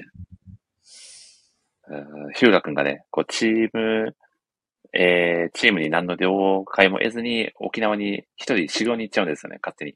ええキラ監督のでところ、です。そうなんですよ、北監督のところに。で、ものすごい必殺シュートを身につけて帰ってくるんですけど、えー、北島監督怒ってね、ずっと全国大会でヒューガ君を使わなかったんですけど、まあ最後の最後でですね、ヒューガ君が北爪監督に決闘を申し込んでですね。はい、登場をこう、そうなんですよ。叩きつけて。で、ヒューガ君がなんか番長みたいな格好でね、待ってるんですよ。決闘場みたいなところで。決闘場なのかサッかカー場なのかなんかよくわかんないんですけど、はい。いや、そこでですね、あのプライドの塊のヒューガ小石田が土下座をするっていう、作中屈指の衝撃シーンがあるんですけど、ね。え、対決ではなく土下座をする？まず、そうですね。まあ、ヒューガ小次郎は、まあ、おまあ、自分自身にも非があるっていうことをちゃんと分かっていて、まあ、仁義を通したというか、まあ、もうここはほぼサッカー漫画というよりも人気漫画みたいなね、そうです空気になってましたよね。雰囲気はもうサッカーの雰囲気ではないですね。そうですよね。えそこでヒューガ君がね、あんたはこの世で一番偉いのかみたいな。あんたの言うことは全て正しいのかって叫ぶんー、ですよ。えー、えー、いやーで、そこでですね、ヒューガ君の実力を測るために、今の東邦学園のレギュラーメンバーとヒューガ君で、まあ、ちょっと対決みたいな形になって、はい、はい。まあ、そのね、えー、まあその結果、北爪監督はですね、最初の自分の決断を曲げて、ヒューガ君の実力を認めて、決勝戦のレギュラーメンバーでヒューガ小次郎を選ぶんですよ。うん。女子貫徹の監督が。そうなんですよ。よ。おー。しかもこれ後日談があってえ、その、北爪監督は、決勝戦でヒューガ小次郎を使いはしたんですけど、一回自分で決めたことを曲げてしまったということで、まあ自分の、ね、こう監督道に反するということで、事業を提出するっていうシーンがありました。えー、す重い。ごいですよ。ここまでの、ね、ここまで自分の決断に責任を持つ北爪監督、かっこよすぎますよね、宮尾さん。責任感の塊ですよねいや、。そうなんですよ。やめるか普通と。そうですよ。うんちょっと普通に使ってあげてもよかったんじゃないかっていう、準決勝とか結構危なかったですからね。いやいやいや、本当にまあまあ、そ、まあそこでね、たけしとかね、あの、曽根町くんとか、ね、成長したっていうことも言えるんで、ねうお今思えば、明細杯でもあったのかなという、そうですね。えー感もありますね。ちょっと北爪監督の話をしたかっただけっていうのも正直あるんですけど、はい僕もその話聞きたかったですね、何回かしたと思うんですけど。そうですね。何回か宮尾さんとお話しさせていただいたことあるんですけど、何回話してもいいですよね、こんなもんね。なんか話ですね。そうですよね。いやーやっぱりこのヒューガ君のね、やっぱりこのプライドうん。と、その北爪監督のプライドがぶつかり合うっていうね、熱いシーンでしたね。そ、その時は、ヒューガ君は小学生ですか、中いや、学生中3ですね。あ、中3、なるほど、なるほど。はい。いや、中3で。まあ、中3であんなことやれるかなっていう話ではありますけどね、宮尾さん。そうですね。監督に血糖値を叩きつけるっていう発想はなかなかちょっと出てこないですよね。まあ、でもちちょっと中学に入って、若干ヒューガ君、小学生時代と比べて、あの、牙が抜けちゃ。ってたんですよ。はいはい丸くなっちゃってたんで、再びその竹々しさを取り戻したヒューガ君だったからこそ、ああいう行動に出たのかなっていう、ああ、確かに。はいお闘争心を取り戻したっていうね、ヒューガ君がかも。しれないですね。はい。まあ、そこの対比を描いてたのかなと、うん深読みしてますね。はい。確かに。うん。いいですよね。じゃあ、そんなわけで、そうそう、次の企画、皆さん行きましょうか。そうですね。はい。はいじゃあ、今回ですね、私の持ち込み企画、え作品を超えて、え俺的ベスト11を発表するという、私のベスト11企画というものを、ぜひやってみたいなと。おー。いいくないですか？めちゃくちゃ楽しみ。楽しみです。こちら、お二方は、もう考えてきてくださってる感じですかね？ど、どんな感じですかね？やはり。あか完璧におマジですか？できてます。さすがですね徹夜。してカメラ。徹夜したんですか？みおさんが徹夜したんですねめちゃく。ちゃ迷われている。徹夜はしてないんですけど、昨日、あの、はい。えっと、ワールドカップ見ながらずっと、おーいいですね実際動かすならどんな感じかっていうのを。ブラジル代表の試合見ながら考えブラジル代表の試合見ながら。じゃあブラジルに勝てるチームという想定そうですね。いや、もしくはブラジル代表経験のある選手をね、選んでなる、ほど。巨漢、巨漢ディフェンダーのカーザグランデとか選んでる可能性ありますよね。いいですね。これ本当にめちゃくちゃマニアックな話なんですけど、じゃあちょっと私から発表させていただこうと思います。はい。はい。えー、じゃあ私はですね、やはりあの、まあ、キャプツバ推しなので、ちょっとキャプテン翼からかなり多く選手をを。選ばせていただいております。で、フォーメーションとしては、442の。はいはい。両サイドバックの、えーまあ、ボランチ1枚、右左トップ下でフォワード2枚という形で選ばせていただいております。はい。はいまずゴールキーパーはキャプテン翼の若島津健君を、おー。はい、おー空手キーパー。まあ、ここはですね、まあちょっとオプションとして後半フォワードとして登場するっていうこともできるので、うんうん。はい。まあ攻撃のバリエーションも増えますし、何より僕が三角飛びが好きっていう、はい。重要ですね。はい。サッカー自由なんで、逆サイド疲れても、若島津君になったらほぼほぼ大丈夫という。いいですよね。そして、えー、両センターバックは、才能は私のクラマーから宮坂誠選手を、おそしてブルードッグからオリバー・アイク選手を、この二人。オリバー X 出たー すごい組み合わせだー多分ね、宮坂誠はめちゃくちゃ緊張してると思いますね。横にオリバー・アイク。いやー、はいそうですね。はい、この選出そうですね、選出理由としてはもう単純に僕は宮坂誠が顔が好きっていう。はい。はい。アムさん的な理由ですね。なるほど。なるほど。まあ、そしてオリバー・アイクはもうシンプルにかっこいいので、好きっていう。アイクも、うんアイクも顔が好きっていう。そうですね。顔がオフトアイっていう設定もまた好きですね。いやー、いいですね。はい。確はい。ちょっとこう、ドギマギしてる宮坂誠が見れるんじゃないかという期待感もあっての選出ですね。はい。いやー、確かはい。そして、両サイドバック。右サイドバックにはキャプテン翼から石崎くん。左サイドバックはやはり青足の青井足選手を選ばせていただいておりに。ます。はい。石崎はもう完全に後半の顔面ブロック要員ですね。は いそれが見たいっていう。まあ、ここでチームの士気を上げてくれますからね。なるほど。はいもうちょっと、あの、いい言葉でいいかもしれないですけど、まあ、ちょっと石崎くんにはもう戦、戦死するみたいな感じの勢いで、相手チームのね、エースの必殺シュートを受けて、あの、いい感じのセリフを吐いて、医務室に運ばれるっていうくだりまでがそ、うですね。はい。ちょっと一人失うリスクをまあまあそうですね。そうですね。まあ、ただやっぱり石崎の顔面ブロックが出ることでチームの士気は爆上がりするので、うんうんうんはい。ここはもう外せないですね。そして左サイドはやはり、ね、広い視野でピッチをね、見ることができる青い選手を、まあ、今後のね、ちょっとこう、成長に期待という意味も込めて選出しております。そしてまあ、同じ愛媛県民なのでね、はい、なるほど。はい。同県代表として、ちょっとね、押さざるは、押さ、押すしかないキャラクターですね。そして、ボランチ1枚。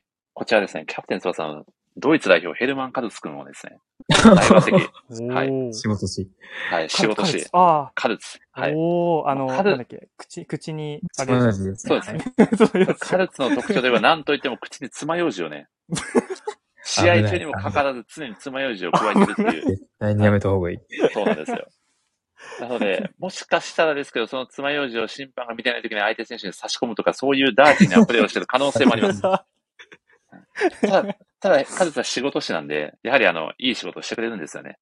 そうですね。まあ、中盤のそこでね、しっかりね、はい、存在感を放ってくれるんじゃないかなっていう期待を込めて、まあ、あといつ審判にレッドカードを突きつけられるかなっていうドキドキ感も味わえるっていうね。そうですね。ちょっとカーッとなって相手を蹴っちゃったりとかするそうなんですよねう。んあまあ、あとシンプルに登場した瞬間に爪楊枝がレッドカードの可能性もありますからね。そうですね。そうですね。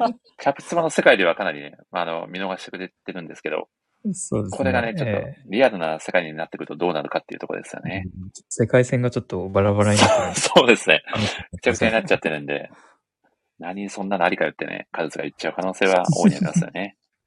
そして、右サイドと左サイド、それぞれ、ちぎりひょうま、ブルードッグと、えー、おうスオスミレ選手をここは大抜擢。スピード感のある二人で。はい。まあ、ここはもうちょっと野生味あふれた二人にね、両サイドを切り裂いていただきたいということで、なるほはい。まあ、スピードを生かしたプレーを期待したいですね。そしてトップ下は、もうこれは外せないですね。大空翼くんで、あはい。うんまあ、もうここはもう揺るがないかなと。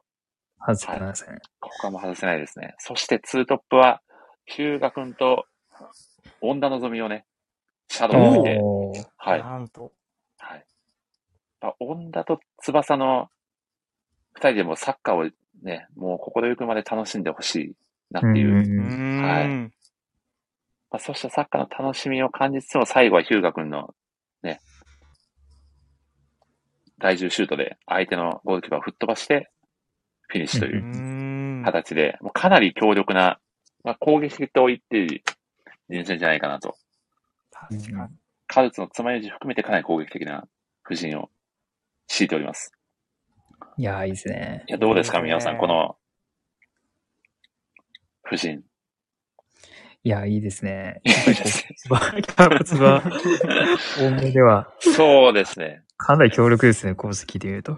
そうですね。ただちょっと宮坂誠がちょっとかなり緊張しちゃうんだろうなっていうメンバー構成ではありますけど、まあそこはそれで、それで、そこが弱点弱点になりかねないところではありつつ、それをカバーするアイクっていうところ。そうですね。まあそして宮坂誠はやっぱりあの前線のヒーローっていう武器もありますからね。ああ、なるほど。はいはいはい。はい。あれが一気にスオーとかチギリに通れば、うんそうですね。チャンスが一気にうん。増えますね。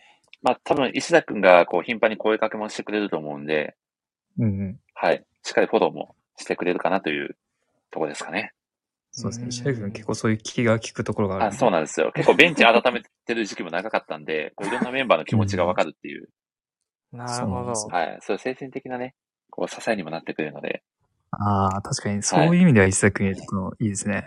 そうなんですよね。なので、まあ、こう、全体的に見ると結構バランス取れてるんじゃないかなと、うんうんはい。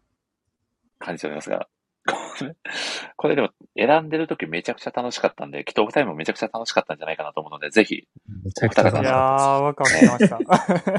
ねこれいいですよね。こう作品超えてオールスターを組むって楽しいですよね。これでは、あどうしましょう。宮尾さんのベストイレブンお聞きしてもいいですか？そうですね。若干やっぱ森さんと被るところが、おなぜかあるんですけどそうです。わかります、わかります。ちょっとご愛嬌というところで、えっと、はいそうですね。フォーメーションは、えっと、451ですね。お結構守備的ですか？そうですね。中盤ちょっと厚くしたっていう感じですね。やっぱり、あの、中盤タレント豊富なんで。で、あ、と、日本、日本、全員日本人で選んだっていう、ちょっと、ー外国の選手を選ぶと、ちょっとこう、特にキャプスパーの世界からこう、いろんな選手が入っちゃって、収集つかなくなっちゃった ちょっとこう、日本の選手だけにしようと思って、はい。だけにしました。コンサート3兄弟とか入ってないです。コンサート3兄弟入れてなかったんですね。入れてなかったですちょっと入れてめちゃくちゃ入れたかったですね。そこでちょっと砂漠使うのかなと思って。そうですね。ちょっとほぼタイ代表みたいになっちゃいますもんね。そうですね。はい。すいません。ええーと、ゴールキーパー、ゴールキーパー、えーキャプテン翼若林健三です。あー、いや、ここはもう手、硬い手おー堅く SGGK、いや、硬いですね、ここは。を、はい、入れてきました。何やっぱ若林くん好きで、結構個人的にキャプツはベストマッチが、あの、ロードトゥ2002のハンブルガー対、あの、バイエルン、ミュンヘンの試合がめちゃくちゃ、そこの若林くんがすごいこのプロの苦しみをすごい語ってくれるみたいなところがめちゃくちゃ好きで。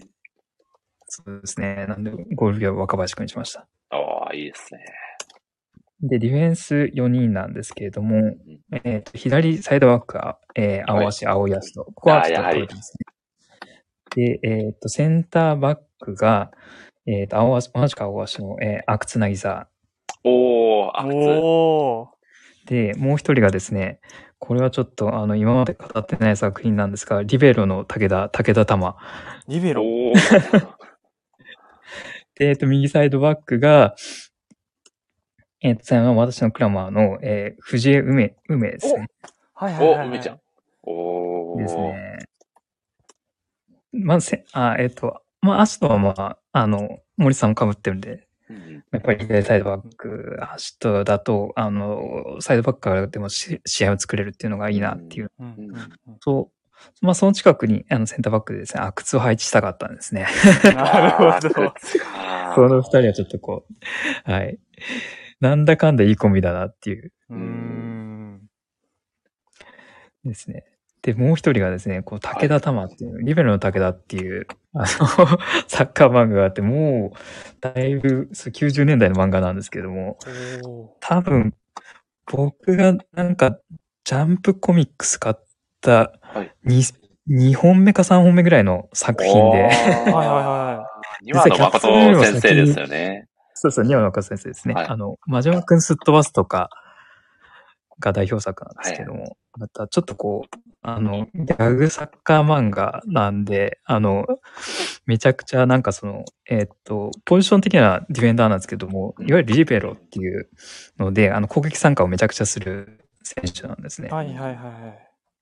で、あの、ひえーっと、キャプツバーの世界にですね、あの、必殺シュートってあるじゃないですか。ありますね。それと同じようなすごいシュートを打つんですけど、あの、バズーカチャンネルっていうですね、シュートがあって、これはノ脳波のチャンネルをですね、こう、はい。あの、変えることによって、本当にバズーカみたいな威力のシュートを放つっていう、危険、危険すぎる。すごい。あってですね、もうキャプツバーもびっくりの、シュートを受け取ると、勝負どころかこう爆発するぐらいのですね、すごい。いいなはい。結構この、あの、リベロの竹だってギャグサッカー漫画でめちゃくちゃ面白いんですけど、なんかあの、あれですね、あの、本田圭佑選手も好きらしくて、なんかツイッターで好きなサッカー漫画に上げられてたぐらいで、おー。えめちゃくちゃ好きなんですけど、はい。ですね、そういうすごいこう、あの、攻撃的な選手をディフェンダーにあえて選びました。で、藤江、えー、梅選手ですね、高年間。えっ、と、この選手もですね、まあ、サイドバックなんですけど、そこからこう試合、ポジションチェンジとかをですね、こうガンガン繰り返して試合を作れるっていう、すごいこう天才優勝されてる選手ですねうん。こちら選びました。いいですね。で続いて、続いてミッドフィルダーですね。えっ、と、ボランチが2人で、えっ、と、ジャイアントキリングから、えっ、と、椿大輔おー、じゃあ一気に来ましたボランか。チでした。はい。で、あともう一人がですね、ね。これちょっとサッカー漫画って言っていいのかちょっとわかんないですけど、11分の1から、えー安藤空です。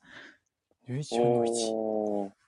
11分の1ってですね、漫画がありまして、えっ、と、安藤空っていうですね、サッカー選手のこう人生を描いたみたいな作品で、ちょっとサッカーやってない、あの、エピソードがあったりとかするぐらいなんですけども、これめちゃくちゃおすすめなんですね。で、すごいなんていうんですかね、泥臭いプレーが、あの、いとわない。もともとはすごい天才的なドリブラーみたいな感じだったんですけれども、だんだんこう自分の才能に気づいていって、まあでもそこでこう諦めずにですね、あの、すごいこう泥臭いプレーもいとわずに、かっていうところからですね、どんどん活躍していくっていう選手ですね。そういうのがそうですね。はい。で、椿大輔ですね。今もうまさに、あの、作中だとすごい活躍してる。うん で、キーカーはちょっと一人選んできたけど、椿かなと思って、はい、見ました。で、トップ下は、やっぱりここは大空翼です。いやー、わかりますよはい。ここは不動ですよね。それはもうしょうがないですね。しょうがないって言われましたね。で、あと、えっと、残りの、えっと、ミッドフィールダー二人、えっと、はいサイドがですね、えっと、えー、さよなら私のクラマー、恩田のぞみと、おー。あとはゴールデンコンビ、三崎太郎です。あー、美咲くんは。は。この二人はちょっとこう、まあ、前気味の、まあ、サイドハーフというか、はい、その辺に配置したいなという感じですね。で、フォワードはワントップ。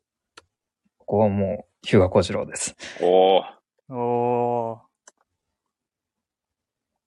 やっぱりもうヒューガ君も、あれですね、えー、キャプツバで個人的に一番好きなキャラクターなんで、もうここ外せないなっていうところで、あの、翼くん、美咲くんのゴールデンコンビから、日和小次郎が、っていうですね、決めるという、この形を、ぜひ作りたいなと思って選びました。ああ、いや、最高ですね。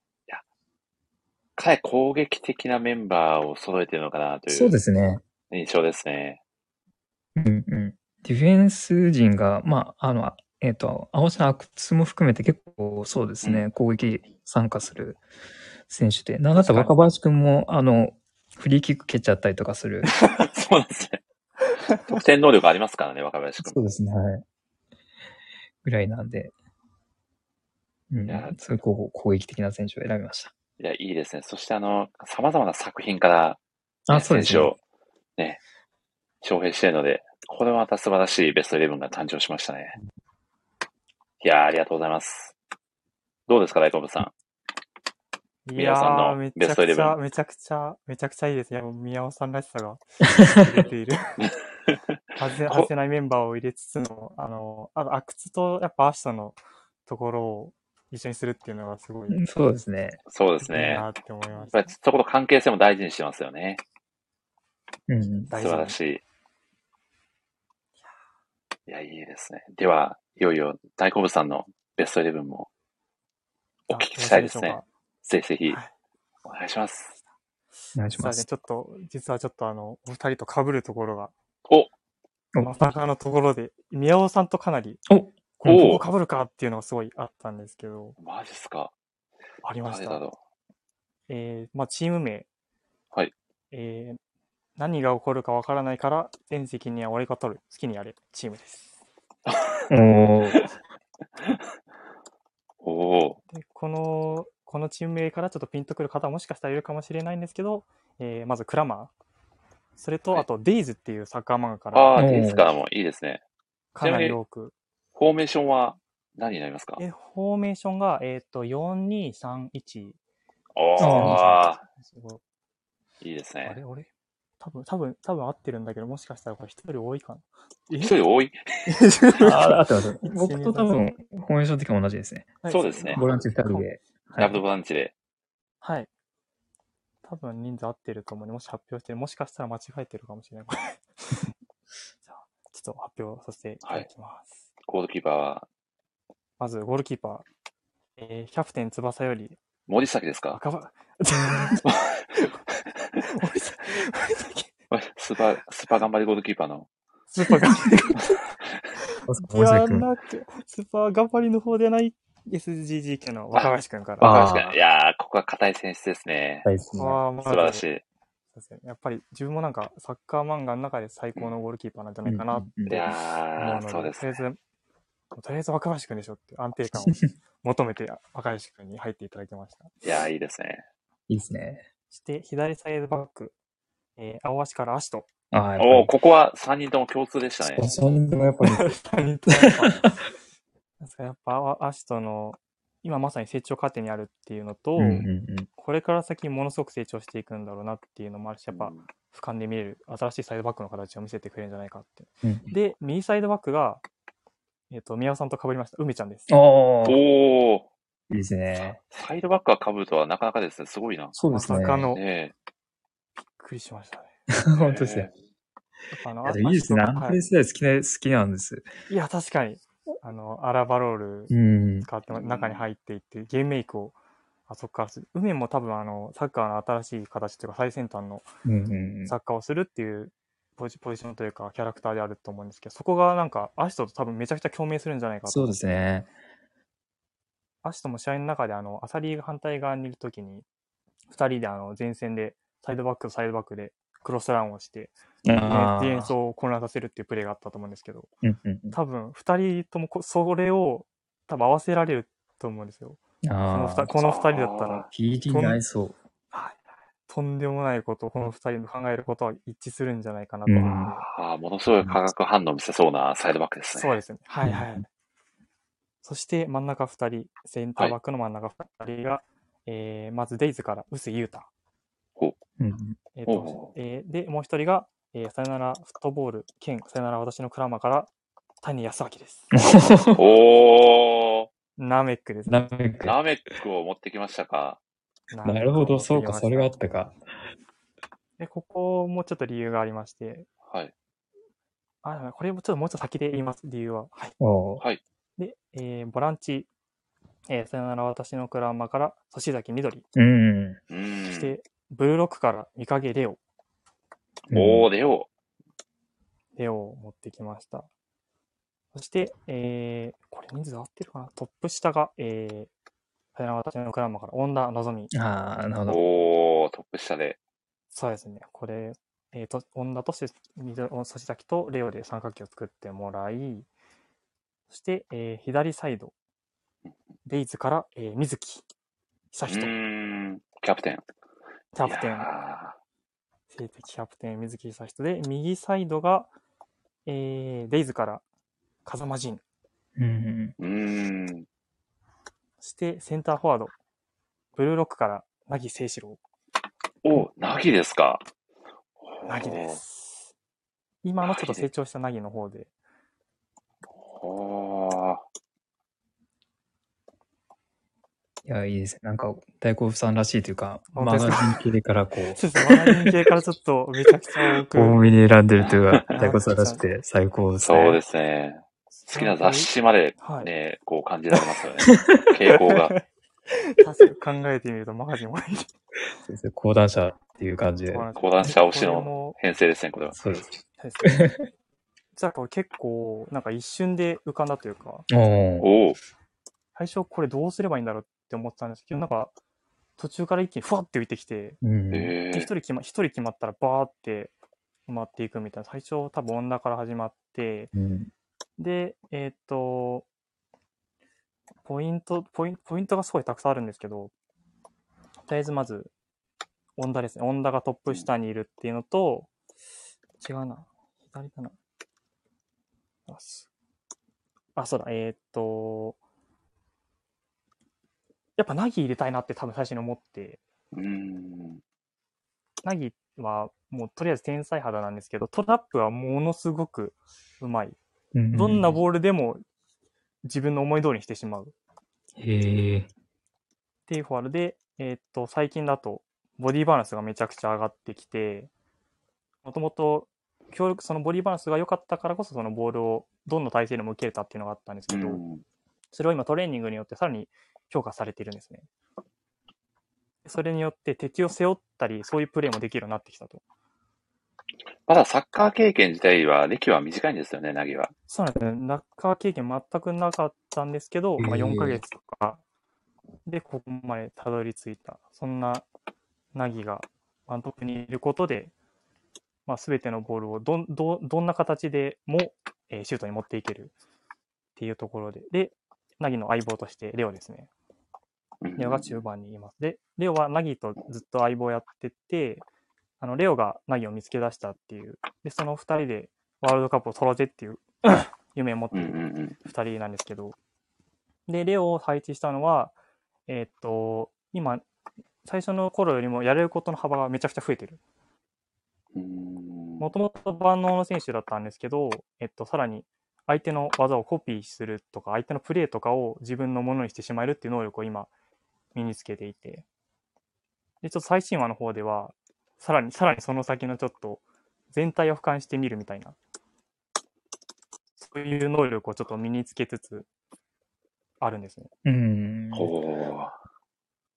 ていうことも今できるようになってきてるんで、このベストイレブンの中にいても遜色ないんじゃないかってことで、とりあえずレオを選びました。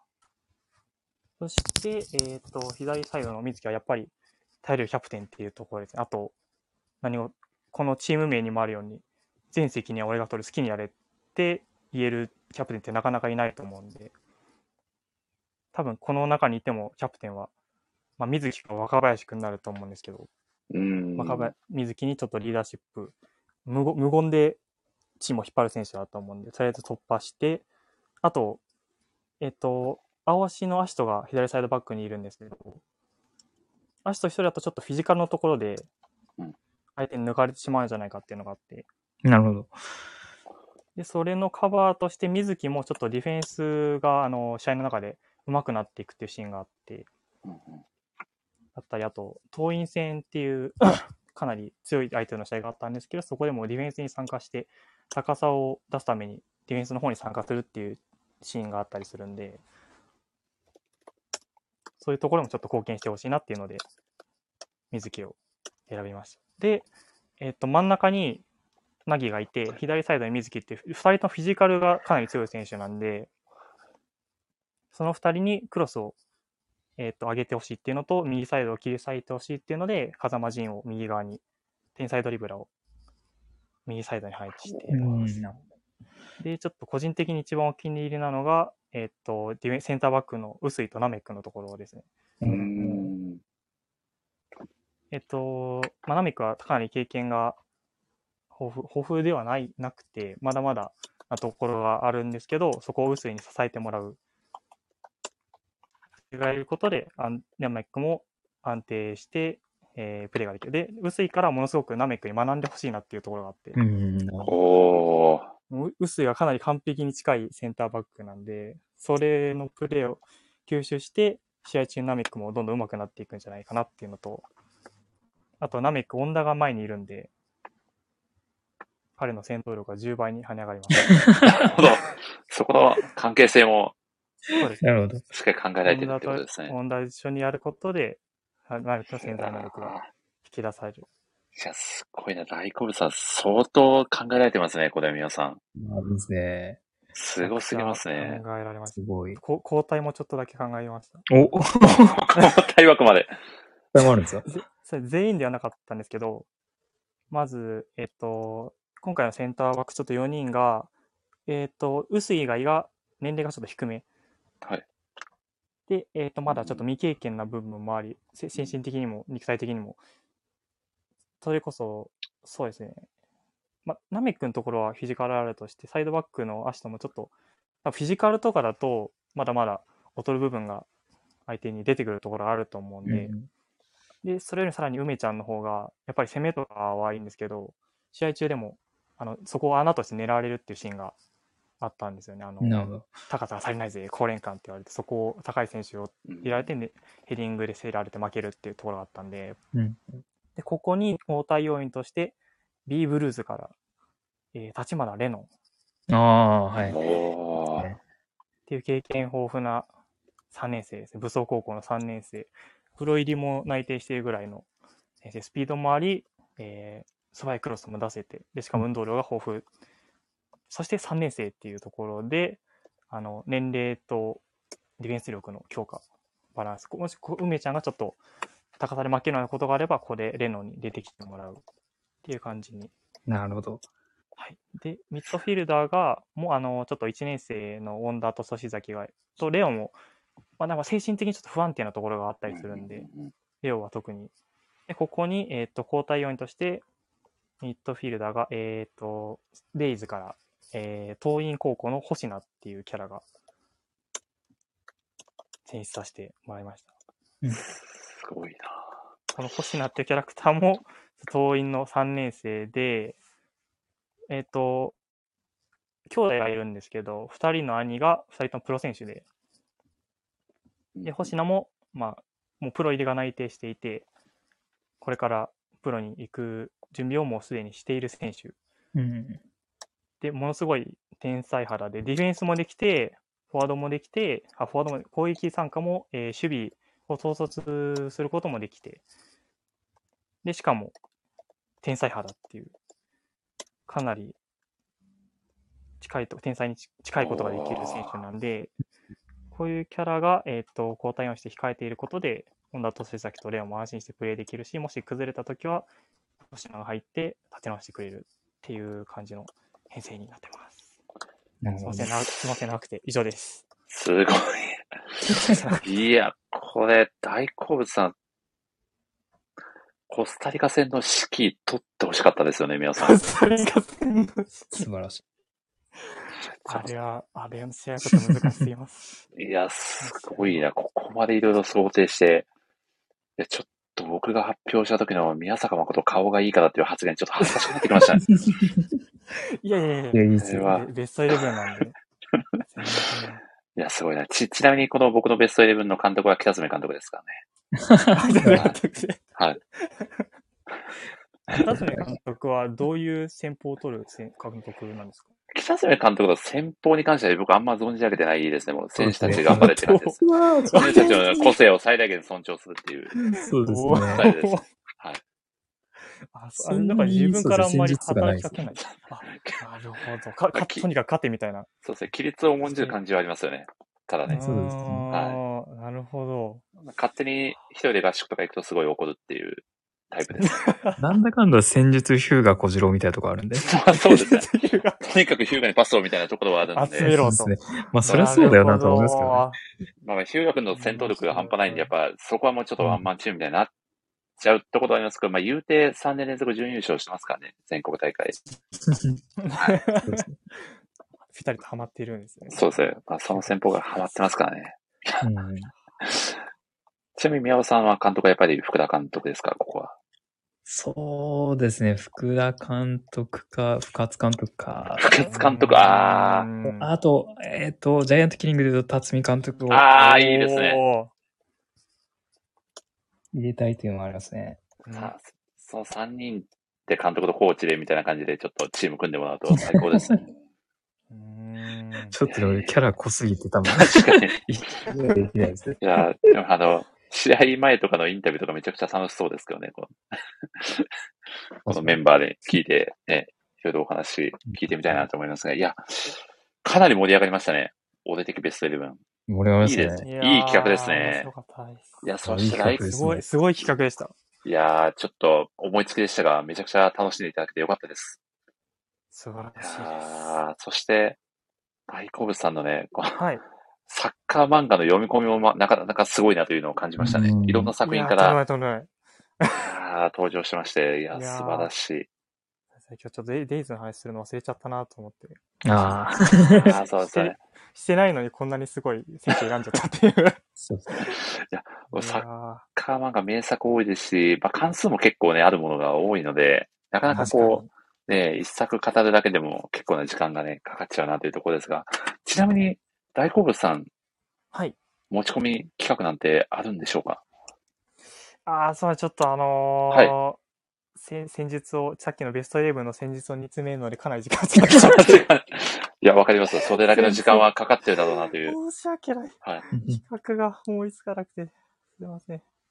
承知しました。じゃあ、はい。もうふわっと終わっちゃいますか。まあそうですね。もう気づくと結そうですね。構いい時間もう、もう、もう、10そうですね。ロロスタイム入ってるぐらいの時間になっちゃってますからね。そうですね。ね。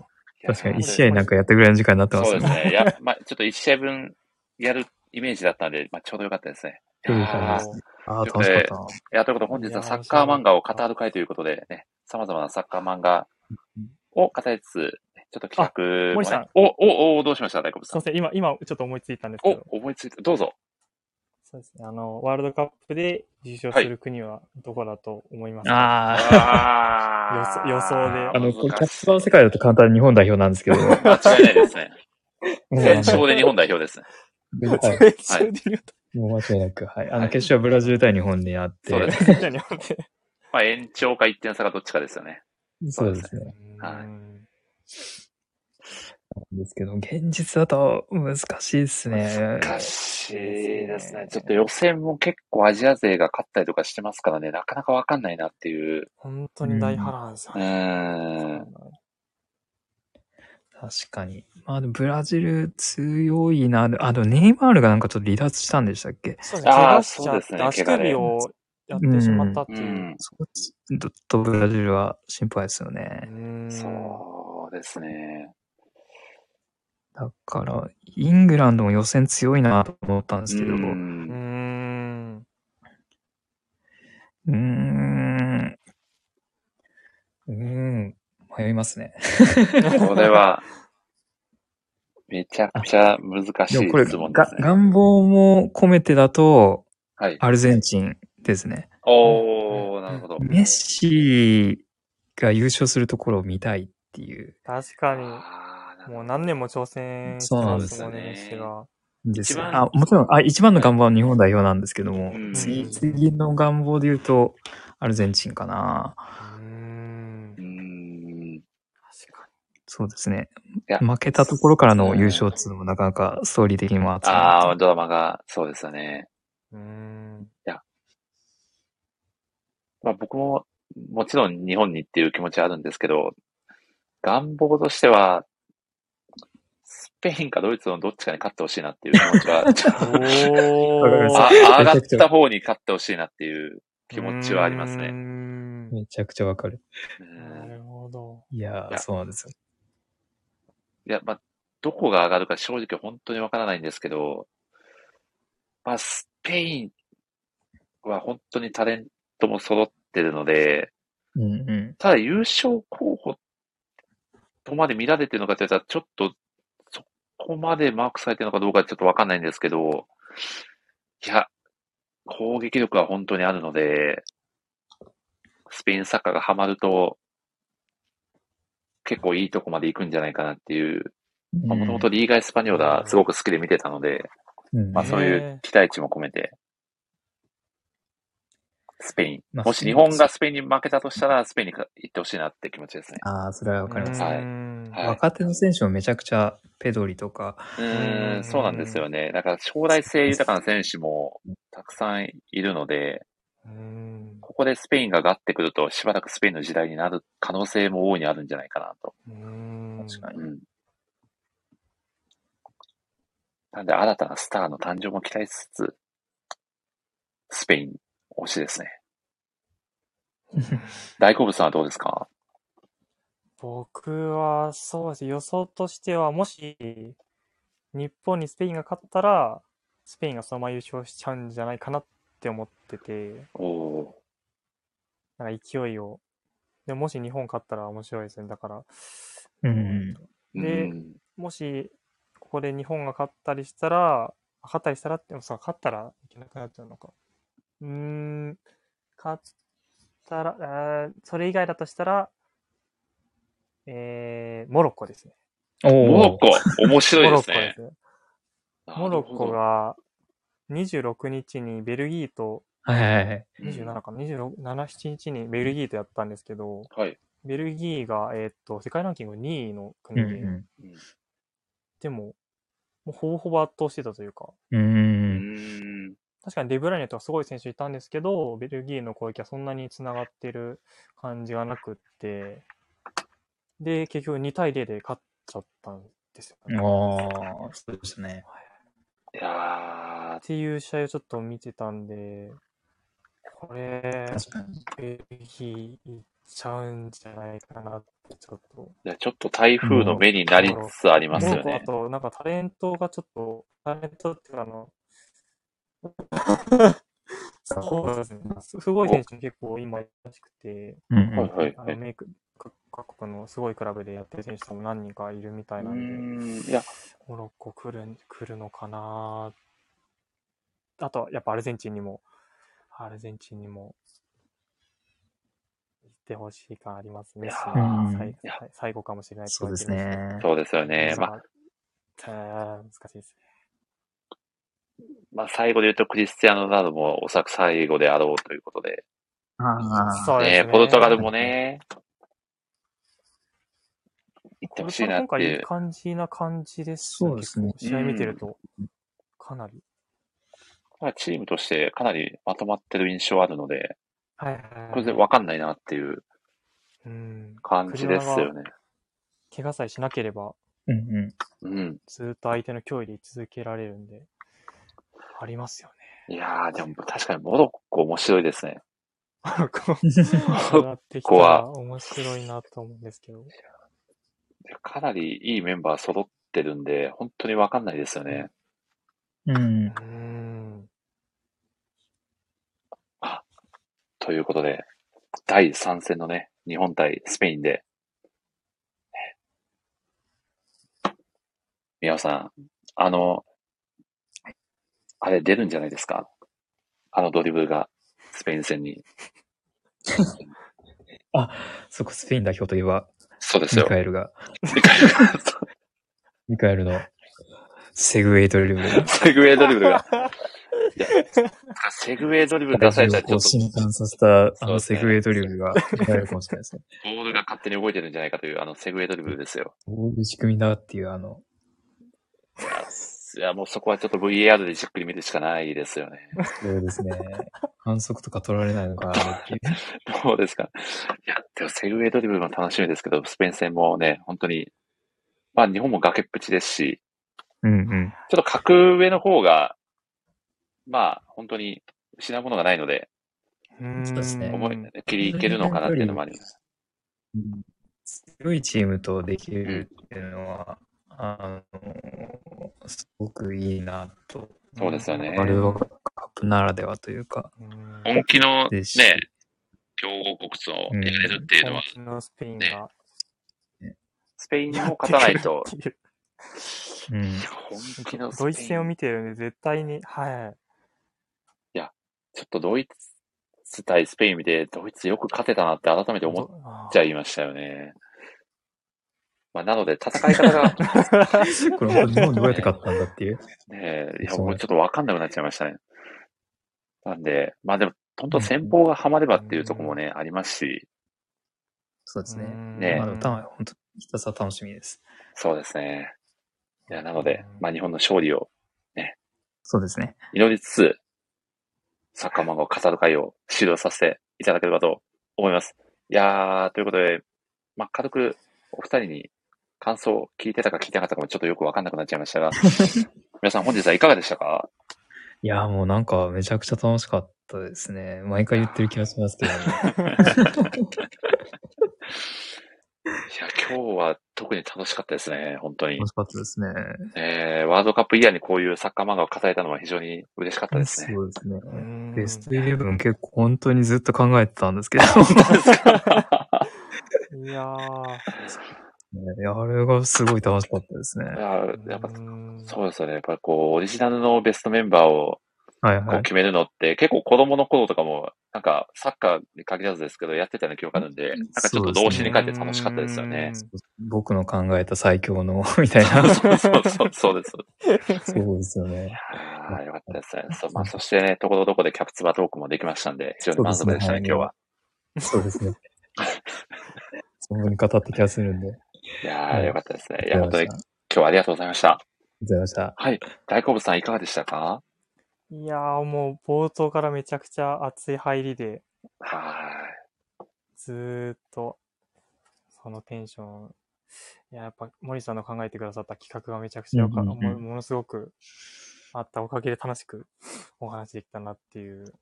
クラクラマー、クラマー、えっ、ー、と、なんだっけ、はいブルーロック、うんうん。青足の3つ、ああとキャプテン翼、キャプテン翼で。そうですうんい。キャプツバはこう、いろんなところでちょこちょこ、ぜ全部の間に入り込んでくるっていう。隙があればね、もうねじ込むみたいな、うんちょっとパワープレイみたいなとこありましたけどね。やっぱりそのキャプツバにどんどん詳しくなることもできつつの。そうですね。キャプツバリテラシーもかなり上がったんじゃないかなと思ってだし、はいはいつつワールドカップの話もできつつって本当に、いやーやっぱサッカー漫画面白いな、また見返したいなって、見返さなきゃなってすごい。いやーそうですそうね。そして僕はもう個人的にリベロの武田がかなり気になってますね。今だとあの、Kindle Unlimited にはい。入ってると、あ、そうですね。あの、全回読めるんで。全巻。大体何巻ぐらい？え何巻えっと完結ですか？単行本？9、9巻とかぐらいだと思うんですよ。まあ、結構好き集めやすそうですね。ねまあちょっと言い方悪いです。多分打ち切られたというか、残念ながら、はい。これめちゃくちゃ好きだったんですけど、えーーですから、はい。まあまあでもすぐ、はい。え読みやすい、あの、関数なので、ぜひ。いやーぜひね、まあさらにね、サッカー漫画ね、こう、より楽しめる、いい時間になったんじゃないかなとそうですね。感じますので、ですね。はいあチャンメイさんが、チャンメイさんが、ちょっと攻めよう。ちょっとさめ、ちょっと攻めよう。ちょっと攻めよういいでちょっと攻め。七五三。そうですね。ちょっとせいただけるなんて。ありがとうございますお、頑張れ日本。ありがとうございます、チャンメイさん。いそうですね頑張り日本ですよ。もう応援しなきゃですね。やー、そしてチャンメイさんもやっぱりサッカー見られてるんですね。いやー、すごい。あれ、チャンメさんもブルーロック好きなんでしたっけ？あ皆さんブルーロックそうですね大好きな。チャンメイさんもだって、生粋のエゴイストですもんね。ですよね。あ、縁のいいグッズが小さめしかなくて。いやー、そうですね。ブルーロックゲスト会もね、出てくださいましたもんね。うんうんああ、あアイクも、チャンメイさんの推しのキャラ。ーそうですよね。僕もベスト11でね、選んでまベストすから、ね。11は、たチャンメイさんのベスト11もめちゃくちゃ ね。いや多分結構サッカー漫画も読んでらっしゃそうるですね。いや、でも多分、おそらくですけど、マイキー入ってきてると思いますね。あ、マイキーいきますね。はい。トップに。ワントップマイキーで。はい。はい、青い韓国の両親のこと毎日言ってます。すごい環境で戦ってますね、チャンメイさんも。すごいなすごい。ぁいやー、ありがたいですね。いや、まあ、そんなわけで終盤にチャンメイさんを駆けつけていただいて、本当に本当にありがとうございます。そしてですねありがとうござい、ます。そしてですね、えっと、次回のラジオ会なんですけどお、実はですね、全く何も考えておりません。ああ、なんと。はい。なんと、はい。ちょっとあの、ワールドカップに夢中で、それ以外のことがおぼつかなくなってて、もう最近仕事もあんまり手につかないので、リアル窓際漫画ライター状態に、はい、なっておりますが、ちょっとね、じゃあ年末なんで、年末特番会はどこかの機会でできたらいいかなああ、なんて。そうかも、はいそうですね。そうなんですよ。もうあっという間にね、一年が経ちまして。はい。あ、まあ、そして、ちょっとここだけの話、何人かのライターお友達さんと、週末お会いできそうな感じなので、おー。はい。あれですか、聖地巡礼的な感じで。そうなんですよ。ちょっと、四つ木周辺も散策してみようかなと。はいぜひはい。なので、ちょっとね、まあ、12月も何かしら発信していきたいなと思っておりますので、みおさん、大好物さん、またぜひ、お時間があれば、あ、そうですね、はい。はい、またぜひ、遊びに来ていただければ、そしてまた何か語りたい作品があれば、ぜひリクエストなどいただけると非常にありがたいです。了解です。はい。そしてですね、最後の最後にもう一個だけお知らせです。以前ですね、この森市ラジオの中で、イベント会として、えー、お届けさせていただいた森市ラジオプレゼン大会という謎の会のですね、なんと、まあもう半年ぐらい前にですね、え、ーお届けさせていただいたんですけど、まあその時もね、まあ宮尾さんもご参加いただきましたし、大好物さんも実況までね、披露していただいて、あ、そう、そう、はい。そこでやりましたね。すでにね、お二人にはもう共有させていただいてるんですけど、そのアムさんが描いてくださった漫画がいよいよ完成いたしまして、もう、はい、もう近日、ね、公開予定でございますので、そしたら公開された暁にはお二人もぜひ、ね、盛り上げてコメントなどしていただけると非常にありがたいです。了解です。はい。いや、楽しみめちゃくちゃ楽しみです。14ページありますからね。すごすぎますよ。はい。ちょっとですね、とある方にレビューなんか書いてもらおうかななんていう企画もちょっと裏企画で進行、えーその、その漫画のレビュー記事を書いていただこうかなっていう、アムさん漫画のレビュー記事を書くっていう、ライターならではの、おちょっとアムさんへの、ちょっとね、こう、あの、あまりにもね、受けた恩が大きすぎるので、恩返しじゃないですけど、そして、はい、レビュー、あ、え、あ、レレビューのことアムさんはご存知。あちょっとそっと言っちゃいましたけど、アムさんは知らないと思います。これはサプラサプライズで。サプライズです。いいです。サプライズをラジオで言うなっていう話はあるんですけど、はい。これ聞かれたら終わってしまう。そう、終わっちゃいますね。ちょっとアムさん、ここだけはちょっと聞かないでくださいということで。いやまあ、そして、その僕たちはアムさんにお世話になりすぎているので、いつかですね、ちょっと来年の頭ぐらいにでも、こう、アムさんを押すだけのラジオ会なんてやるのもいいんじゃないかなと。いいアムアムコミックを語る会みたいな。あ、いいですね。はいいいですね。なんで、この、この、アムさんのこの作品のこういうとこが好きなんですよね、みたいな話を、ご登壇者の方々にいやー、肩幅すごすぎますよね。いや、いや、そんなわけで、えー、森下ラジオに多大な貢献をいただいているアムさん、これ、これもアムさんには全く一ミリも何もお話ししないんですけど、僕は勝手に言っていただけなんですけど、アムアムコミックを語る回もぜひね、どこかのタイミングでお届けしたいなと、ますますね、こうクリエイティブ活動を促進していければなとうん。思っておりますので、はい。ということで、ね、2022年も残り、残すところ、あと1ヶ月となりましたが、はい。また引き続きお二人には、あのーお時間の許す限り遊びに来ていただければと思いますので、引き続きよろしくお願いいたします。本当に今日はありがとうございました。ありあがとうりがとうございましました。そして、今日はですね、あのーもう一生懸命、ね、ベストイレブン、そして控えメンバーをね、考えてきてくださった大好物さんに締めていただこうと思います。はい。では、わかりました大好物さん、よろしくお願いいたします。はい。それでは皆さん、日本代表を応援しましょう。絶対リアタイするぞ。また次回の配信でお会いしましょう。さようなら。さようさようなら。ちょっとタイミングが。僕たち3人のちゃんとが全く合わなかったですね。また合わず。これは心配。これはいや大丈夫です。ちょっとこれオフサイド判定の可能性が、まあ、まあ、全然大丈夫です。いや、本当に、皆さん、大黒さん、本当に本当に今日はありがとうございました。皆さん、ありがとうございました。はい、ありがとうございました。ではでは、失礼させていただきます。さようなら。